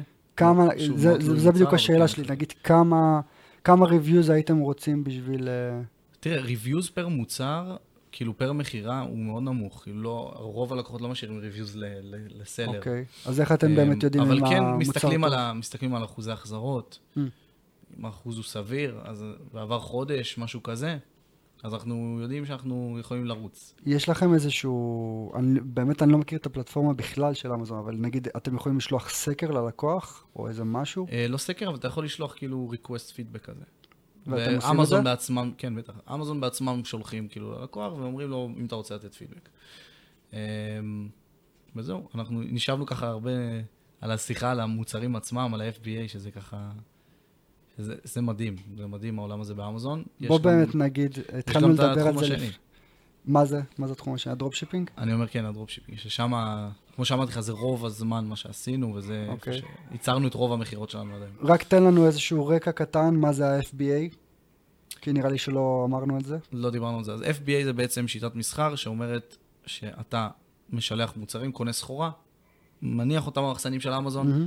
ואמזון מטפלת בהכל, מא' ועד ת', למכירות, להחזרים, אה, לשירות הלקוחות אפילו עצמו מול הלקוח. אה, וזהו, היא מנהלת את זה. יש את הצד השני של זה, שזה FBM, שזה Fulfilled by Merchant, שזה בעצם אתה בעצמך דואג לשילוח, להחזרים, אה, לשירות הלקוחות. פה בעצם אמזון מאחסנים את הדברים אצלהם, אומרים, חביבי, אנחנו מטפלים בהכל מעכשיו. מהמם. אה, כמובן שאתה צריך להיות אחראי על התמחור שלך, ואם אתה רוצה לעשות פרסום ממומן בפנים, ו... אה, אבל זה, זה שתי ההבדלים העיקריים. מה אתם אוהבים לעבוד? ללקוחות שלכם? אנחנו אוהבים שילוב, אנחנו אוהבים שיש גם וגם. אה, אתם על אותו חנות עושים גם לא. וגם? לא, באותה חנות, אבל אנחנו מפרידים. לכל לקוח אנחנו משתדלים שיהיה יותר מחנות אחת, כדי שנוכל לעשות אחת ככה ואחת ככה. אה, כי כל שיטה, היתרונות והחסרונות שלה, בסופו של דבר. ובסוף המטרה שלנו היא להסתכל שנתיים, שלוש, שנה, שנה וחצי קדימה, להגיד, אוקיי, כמה, כמה רווח ייצרתי ללקוח שלי? כמה רווח ייצרתי למשקיע שלי? שזה בסוף לשם מה התכנסנו, באיזה שיטה עשינו, Mhm. איך עשינו, פחות, אה, פחות אה, קריטי. אה, כמובן שגם לא. וזהו. ומה אתה רואה, עד כמה שאתה יכול להרחיב, כמה שאתם רוצים להרחיב, מבחינת החזרי השקעה, נגיד עכשיו באתי, שמתי 100 אלף שקל, תוך כמה. זמן אני באמת יכול לבוא להחזיר את ההשקעה שלי? מבחינת חודשים, שנים? סופר משתנה. סופר משתנה. פר סיטואציה, כמו שדיברנו קודם, זה עסק, חנות אחת יכולה לה- להתנהג ככה, חנות אחרת ככה. שוב, תלוי מוצר, אתה יודע, זה דברים שהם מאוד חיים, זה עסק, זה דינמי, זה זז. אה, הייתי אומר שכיוון השנתיים פלוס, אפילו שלוש שנים, אתה יודע מה, גם, גם אם זה מגיע לארבע שנים, בסוף זה אחוזי אה, ROI מאוד יפים. תסתכל על 100 אלף שקל, ארבע שנים זה 25 אחוז בשנה. מהמם. אה, כן, אז זה, זה, האזורים. שוב, אני, אני מאוד נזהר מהשאלה הזאת. אנחנו כן, מאוד כן, גם לא אוהבים לי. להיכנס אליה מהסיבה ברור שזה, לי, שזה כי- עסק. כי אתה לא יכול להבטיח מספרים בסופו של דבר, ברור. בדיוק. ברור. אתה לא יכול להבטיח אה, תוצאה, אין תוצאה, זה עסק. ו... נכון. אה, לא, אבל ארבע שנים זה יפה, ארבע שנים זה יפה. בן אדם שלא עושה כלום ורק בא ושם 100 אלף שקל, ו... ולא צריך לדעת לתפעל את זה, לנהל את זה, שירות לקוחות, החזרות, כן. עניינים, זה יפה. יפה מאוד. שוב, אני, זה, אה, לא, זה לא איזשהו ממוצע שזרקתי לך. כן. פשוט אני, אני מנסה תמיד, כל בן אדם שבא אליי עם השאלה, אני יכול להגיד לו, תשמע, זה יכול לקחת שנה גם. כן, יכול לקחת גם ארבע שנים. כן, כן, כן. סופר, כאילו, סופר תלוי, סופר משתנה, בגלל זה גם חשוב לנו שהלקוחות שייכנסו יהיו מלומדים ויבינו, חבר'ה, באתם, שמתם כסף לטווח ארוך, תנו לו לעבוד. אוקיי, ואיך עובד התהליך? נגיד אני עכשיו לקוח חדש. שרוצה להיכנס אליכם, תספר לי איך זה עובד.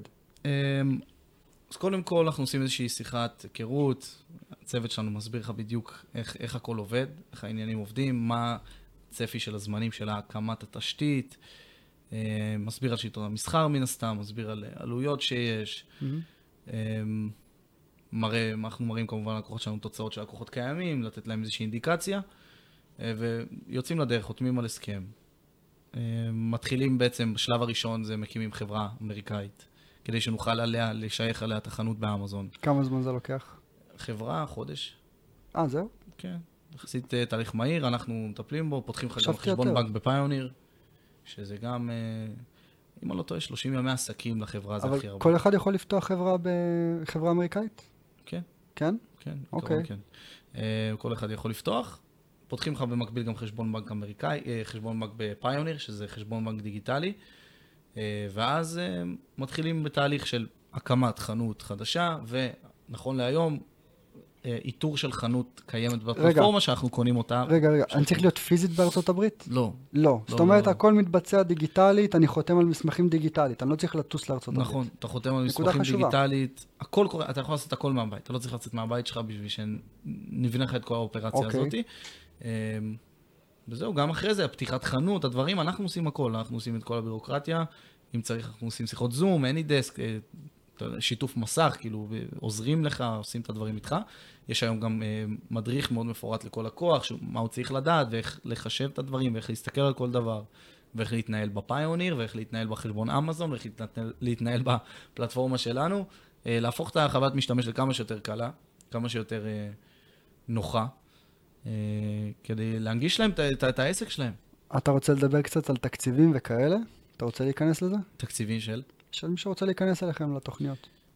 אה, כן, אין לי בעיה לדבר על זה. התקציב המינימלי זה 61,000 שקלים, שזה ככה עם... אה, אהבתי את האחד. כן, זה, זה ככה עם 9,000 שקל, שילכו גם לסחורה, שאפשר כולל מע"מ? גם אה, סחורה. או לא אה, כולל? כולל מע"מ, אוקיי. כן. אה, 9,000 שקל, שזה די מינימלי לקניית סחורה. אפשר להתחיל להרגיש עם זה, אבל זה לא מה שייתן לכם, אולי כנראה את מה שאתם מחפשים. יותר לכיוונים של אם רוצים לקחת את זה, מה שנקרא להגדיל את המכירות, לעשות את זה קצת יותר מהר, סביבות ה-80-100 כבר, זה, ה- זה הסכומים, אוקיי. ויש לנו גם אה, משקיעים שהגיעו למאות אלפי שקלים. ואני צריך לבוא עם כל ה-cash flow מראש, או שזה בחלוקה, או שאתם גם נותנים לי מימון לדברים האלה? אה, לא? אנחנו לא נותנים מימון, אנחנו נוטים גם לא, לא לקבל אנשים שרוצים לקחת מימון, כי אנחנו רוצים את החבר'ה שיש להם את הכסף, והם מבחינתם יכולים את הדובדבן. ממנו. כן, כן, ש- שאחרי זה לא יהיה, אתה יודע. סיטואציות לא נעימות. זאת אומרת, לא תפסיד את. הכסף שאתה יכול להפסיד אותו, ואל תבוא ותיקח לי סיכונים עכשיו, ותחלום חלומות גדולים, כן, ותפסיד בדיוק. כסף שאתה... זה, יותר על ה... שוב, הסיכון פה הוא על הזמן. הוא על הזמן. זה- בדיוק, זה העניין, שאם בן אדם עכשיו למה? שם אבל 80 הסיכון שלו הוא הכסף, לא הזמן. ברור, ברור שבסוף הסיכון על הכסף יכול לקרות מצב שהלך הכסף, הלך ה-100 אלף שקל. איזה מאוד זמן? מאוד אין לו נדיר, פה לא זמן קרה. אבל. הזמן, מה שאני מתכוון זמן, זה הזמן שאתה כרגע לא מכניס כסף חזרה. אה, לא החזרת את ההשקעה. כן, הזמן כן, החזר כן. השקעה, זה כן, הכוונה כן, שלי. כן. אמ, אז שבן אדם לחוץ על הכסף, נו. מתי אני רואה את התוצאה, נו, מתי אני... בדיוק, בן אדם שלקח הלוואה, והוא צריך להחזיר כל חודש 3,000, 4,000 שקל לבנק, אז הוא יישב עליי כמו עלוקה והוא לא יישן בלילה, כאילו, גם אני לא רוצה את זה בשבילו. ובצדק, אה, נכון, ובצדק. נכון, אני... ואתה מעדיף לא להתעסק עם האנשים האלה, אתה מעדיף לא... נכון, למדנו. והיה לקוחות כאלה שבאו ולקחו, ולא אמרו לנו אפילו, כי אמרנו מראש ולא אמרו שהם לקחו, ואז חודשיים, שלושה עוברים, ופתאום היה חודש יותר חלש, ווואו, כאילו, איפה הכסף שאתה רואה שהם מזיעים. והיה לקוחות גם ששחררנו, שאמרנו, חביבי, זה, זה לא בשבילך, אתה, אנחנו רוצים שתישן טוב בלילה. מהמם. זה לא המטרה שלנו, אנחנו רוצים שתישן, תן לנו לעבוד, תן לדברים לרוץ. אז אתם ממש זה- מודל שמתחרה בשוק ההון, בנדל"ן, מודל של אה, תשואה כזאת או אחרת. נכון. זאת אומרת, תבוא, תשים את הכסף, במקום לשים אותו בשוק ההון, תשים אותו אצלי, מהמם. ובסופו של דבר גם אה, הוא יכול אה, לצאת עם איזשהו עסק. לגמרי. הוא יכול כשאני אומר לצאת עם עסק, הוא יכול לבוא לעשות אקזיט על החנות הזאת? כן, אז היום השוק של החנויות הוא שוק מאוד חם. לצורך העניין, אתה יכול למכור היום חנות אמזון שבפלטפורמה שנה, שנתיים, שלוש, ככל שהיא יותר ותיקה, היא עולה יותר. לצורך העניין, חנות של שלוש שנים בפלטפורמה, שמכרה מחזור מכירות של 150-200 אלף דולר, אתה יכול גם ל... ויש לה ריוויוז טובים, וה... והבריאות חשבון טובה, mm-hmm. אתה יכול למכור חשבון כזה גם ב-7,000-8,000 דולר. לפעמים יותר. יפה. אמ, כן, זה, זה שוק, זה שוק אה, בפני עצמו. אתם כן, מחפשים כן, לקנות חנויות? אה, כן, אז כל לקוח שלנו, אם נדבר על חבילות, אז כל לקוח, אנחנו, חלק מהסכום, 61,000, חלק ממנו הולך לקניית חנות. Mm. אנחנו רוצים שיהיה לכל אחד גם חנות אחת ותיקה, שיש לה ביסוס, שיש לה פידבקים, אה, שאמזון רואה אותה קצת באור אחר, וזה גם אה, נותן לנו יד יותר חופשית בכל העניין של ההשעיות, עצירות, אה, כאילו חשיפה גם שהם נותנים לנו בתור הסלרים, כאילו יכולת לייצר יותר מכירות, אז זה גם מה שאנחנו עושים, והוא מאוד חשוב שיהיה. וזהו, איפה היינו? מעולה. אז uh, הסברת את הכל בצורה מאוד יפה. אני לוקח אותך שוב חזרה לקטע של, ה, uh, של המודל עצמו. Mm-hmm. שאמרת, אני לוקח אותך ממש ממש חזרה להתחלה של השיחה שלנו, שאמרת, אוקיי, אז uh, הבנו שהמודל שאני לא רוצה זה לבוא וללמד כמו סוג של מכללה או אקדמיה, ואז אני רוצה לבוא ולעשות את זה כמודל של משקיעים. ואז התחלת באמת לבוא ולעשות את ה-revenue share. של אתם שמים את הזמן, את הידע, אה, הבן אדם בא ושם את הכסף ואתם mm-hmm. יוצאים לדרך. ו- והיה איזושהי נקודה שאמרת שאוקיי, עשינו את זה גם כמסלולים. אז מה המסלולים שיש לכם? המסלול אחד, הבנו, זה 61,000 שקל, שמה אני מקבל שם בעצם? חנות ותיקה. אתה מקבל חנות ותיקה. 9,000 ועוד... שקל לרכישת סחורה. נכון, ועוד חנות uh, חדשה גם שאנחנו פותחים לך, שזה בעצם okay. שתי אוקיי. חברות אמריקאיות. ו... אה, זה שתי חברות נפרדות. כן. Okay. כל חנות... מה העלויות שלי של הדבר ה... כל הרואי חשבון, פתיחת חברה וכאלה? אמ, פתיחת חברה זה סביבות ה-400-450 דולר, אבל זה כבר מתקזז בתוך הסכום הראשוני שאתה משלם. אז זה כולל. זה כולל. אה, רואי חשבון. זה של הפתיחה. רואי חשבון, שוב, זה תלוי, יש חבר'ה שמעדיפים לעשות את הדברים יותר לבד, כי זה להגיש את הדוח לבד, יש להם כבר רואי חשבון, או ש...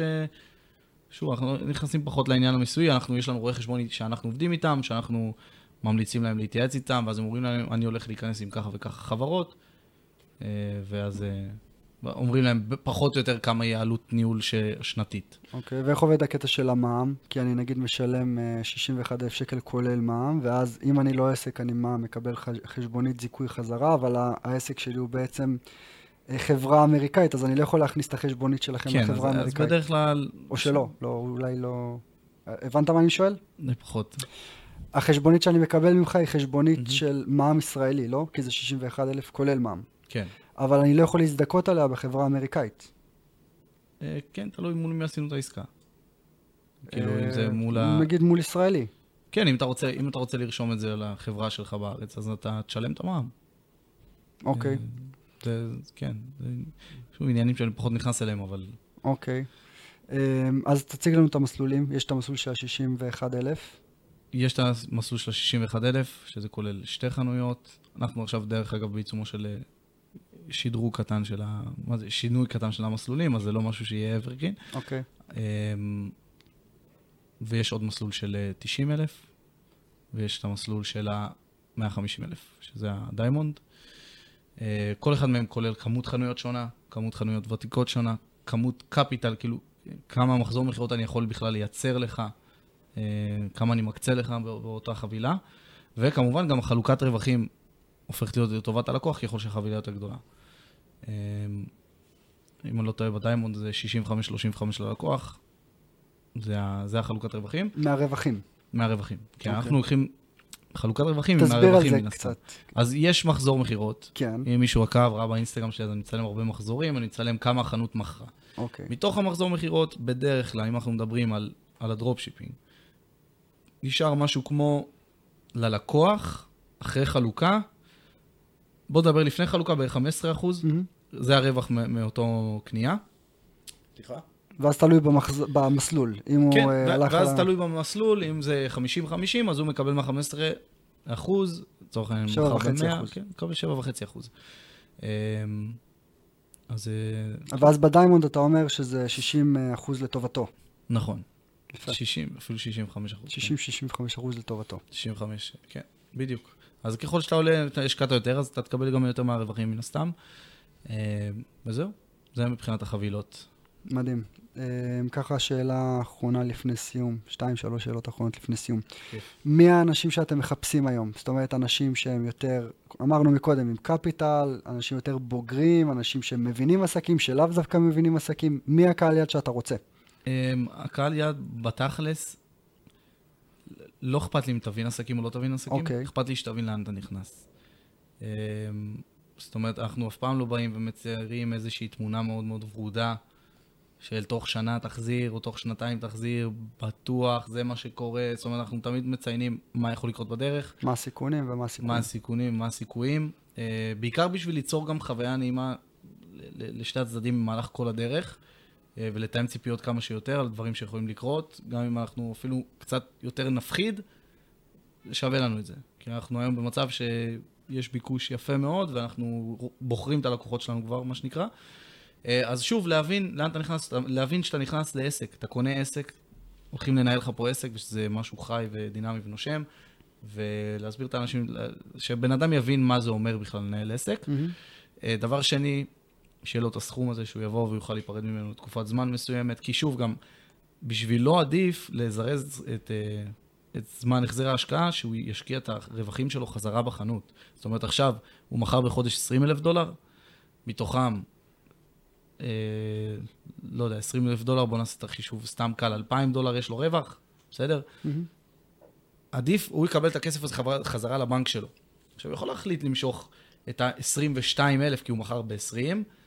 או להשאיר את אה, סליחה, זה ולהגדיל הוא את מכר המלאי. ב-20, נגיד מתוך איזה 18 זה המחזור ועוד 2,000 זה הרווח, הוא יכול לקחת את ה-2,000 האלה חזרה, או שהוא יחליט להשקיע אותם ולייצר ריבית דריבית. וזה היתרון פה, ב... ומה שעוזר לבן אדם להחזיר את ההשקעה פה יותר מהר. וזה היתרון שהביא הרבה אנשים שעבדו איתנו להחזיר את ההשקעה יחסית מהר, בסכומים, באחוזים מהמם. לא, לא, ש, שלא רואים בכל מקום, אתה מבין? אה, שוב, שיהיה לך את הכסף, שתוכל לשים אותו, לשכוח ממנו, מה שנקרא, לתקופה מסוימת. אה, שתהיה בן אדם אה, נעים, נחמד. זה כן, זה. תמיד טוב בעסקים. שתהיה את הכימיה, שיהיה את החיבור, שיהיה את ההבנה. בדיוק, כי בסוף מאוד חשוב לנו גם שהבן אדם יהיה בלופ. אה, יש לקוחות שאומרים, טוב, אני לא רוצה לשמוע מכם, תעבדו, סומך עליכם, אבל רוב הלקוחות צריכים את הוודאות, צריכים להבין איפה הם עומדים בכל שלב, וזה משהו שמאוד חשוב לנו גם להעביר החוצה, לתת את החוויית שירות הטובה לבן אדם, ולא שהוא ירגיש שהוא עכשיו שם כסף ויאללה ביי. אה, זה מה שאנחנו עובדים עליו מאוד קשה, אז חשוב לנו גם שאנשים יהיו בהתאם, יבינו לאן הם נכנסו, יעריכו את העבודה, וכמובן בסוף שנביא להם תוצאות ונמשיך לגדול איתם. מחפשים אנשים שאפשר לגדול איתם בעיקר. יפה. שאלה אחרונה לסיום. אה, מה לא שאלתי אותך שהיית רוצה שאני אשאל אותך? מה לא שאלת אותי? או משהו שהיית רוצה להגיד כדברי סיום, או לשתף אותנו, או אמ, להאיר את עינינו? הייתי רוצה להגיד, לא, לא שאלת אותי, כאילו, אתה גם מהתחום, אבל באופן כללי על הראייה של העולם הזה, איך אנשים רואים את העולם של מסחר באינטרנט. והייתי רוצה להגיד שזה לא מה שכולנו מציירים לנו. זה לא העולם הוורוד הזה, זה מתחבר. לא ה- העולם הסקסי הזה שכולם אומרים, יאללה, בוא תלמד שלוש-ארבע שעות, תהיה, תעשה הרבה כסף באינטרנט. אל תעבוד קשה. אל תעבוד קשה. אה, זה, זה דורש המון מחשבה, המון פן יזמי, המון אה, אי-ודאות בדרך. צריך לה- להתכונן לתקופות אה, יותר קשות, להתכונן ליפול על הפרצוף, לדעת לקום חזרה. אה, אבל בוא נוציא את האנשים אופטימיים, זה מאוד מספק. נכון, ו- ברור. ו- ואפשר לחצות תקרת זכוכית מאוד מאוד יפה, שבמקומות אחרים אתה לא יכול לעשות. לגמרי, לגמרי, אני מסכים במאה אחוז, שזה לא יצא כאילו אני כן, אומר, אה, אתם לא אל- יכולים להצליח, רק תבואו אליי, אל תיכנסו, חס בדיוק. ושלום. אה, לא, לא, זה מאוד יהיה- מאוד מספק. מה, ש, מה שאתה אומר במילים אחרות זה, תבינו שבאמת יש פה פוטנציאל פיננסי, פוטנציאל כלכלי מאוד מאוד גדול, אבל זה לא בהכרח ודאי שאתם תעשו אותו. תהיו מוכנים לסיכונים כאלה ואחרים, כמו בכל עסק, ותבינו שכן צריך לבוא פה עם איזושהי השקעה, עם איזושהי עבודה, עם איזשהו בדיוק. משהו. זה בדיוק. לא אה, שגר ושכח. לא שגר ושכח, ולהפך, אני, אני רוצה שיצאו אופטימיים בזה שלא יקנו את ה... וולר אומר ירקות מצופים בשוקולד, שלא יחשבו שזה הכל פאני פאני, הפי הפי ג'וי ג'וי. תהיו מוכנים לעבוד קשה, זה משתלם, זה מספק בטירוף. אבל תהיו מוכנים לזה פשוט. אה, לבוא בראש של, הרבה אנשים פשוט יכולים לפרוש יחסית מהר, כי הם לא רואים דברים, וזה קל להם לפרוש. אז אני מסכים. אין באסה. איפה אפשר למצוא אתכם? אה, באינסטגרם, בגוגל, מה לחפש? בפייסבוק. פרופיטזון. פרופיטזון. פרופיטזון בעברית, באנגלית, זה, זה ימצא אותנו. אוקיי, אתם מחפשים, מגייסים? אה, כן. מה כן. אתם מחפשים? אנחנו מחפשים אה, עוד אה, לקוחות, עוד אה, לא, לא, אני מתכוון אה, מגייסים אה, עובדים. אה, מגייסים מחפשים עובדים. כן. אה, האמת שכרגע לא. אבל לא, אנחנו תמיד, אוקיי. אה, תמיד שמחים טוב. להכיר אנשים איכותיים שמבינים קצת בעולם, ה, בעולם האינטרנט ורוצים אה, להתפתח איתנו. יש לנו ככה צוות צעיר, חם. שלחו לנמרוד. בפרטים, אה, אם כן. אתם אה, מחפשים איזה משהו. לגמרי. מאמין שאם תהיו אנשים טובים, ככה חדים, אולי ימצאו לכם איזה מקום ככה בצוות. לגמרי. אנטוניו, תודה נמרוד רבה. התותח, תודה אחי. תודה. לך.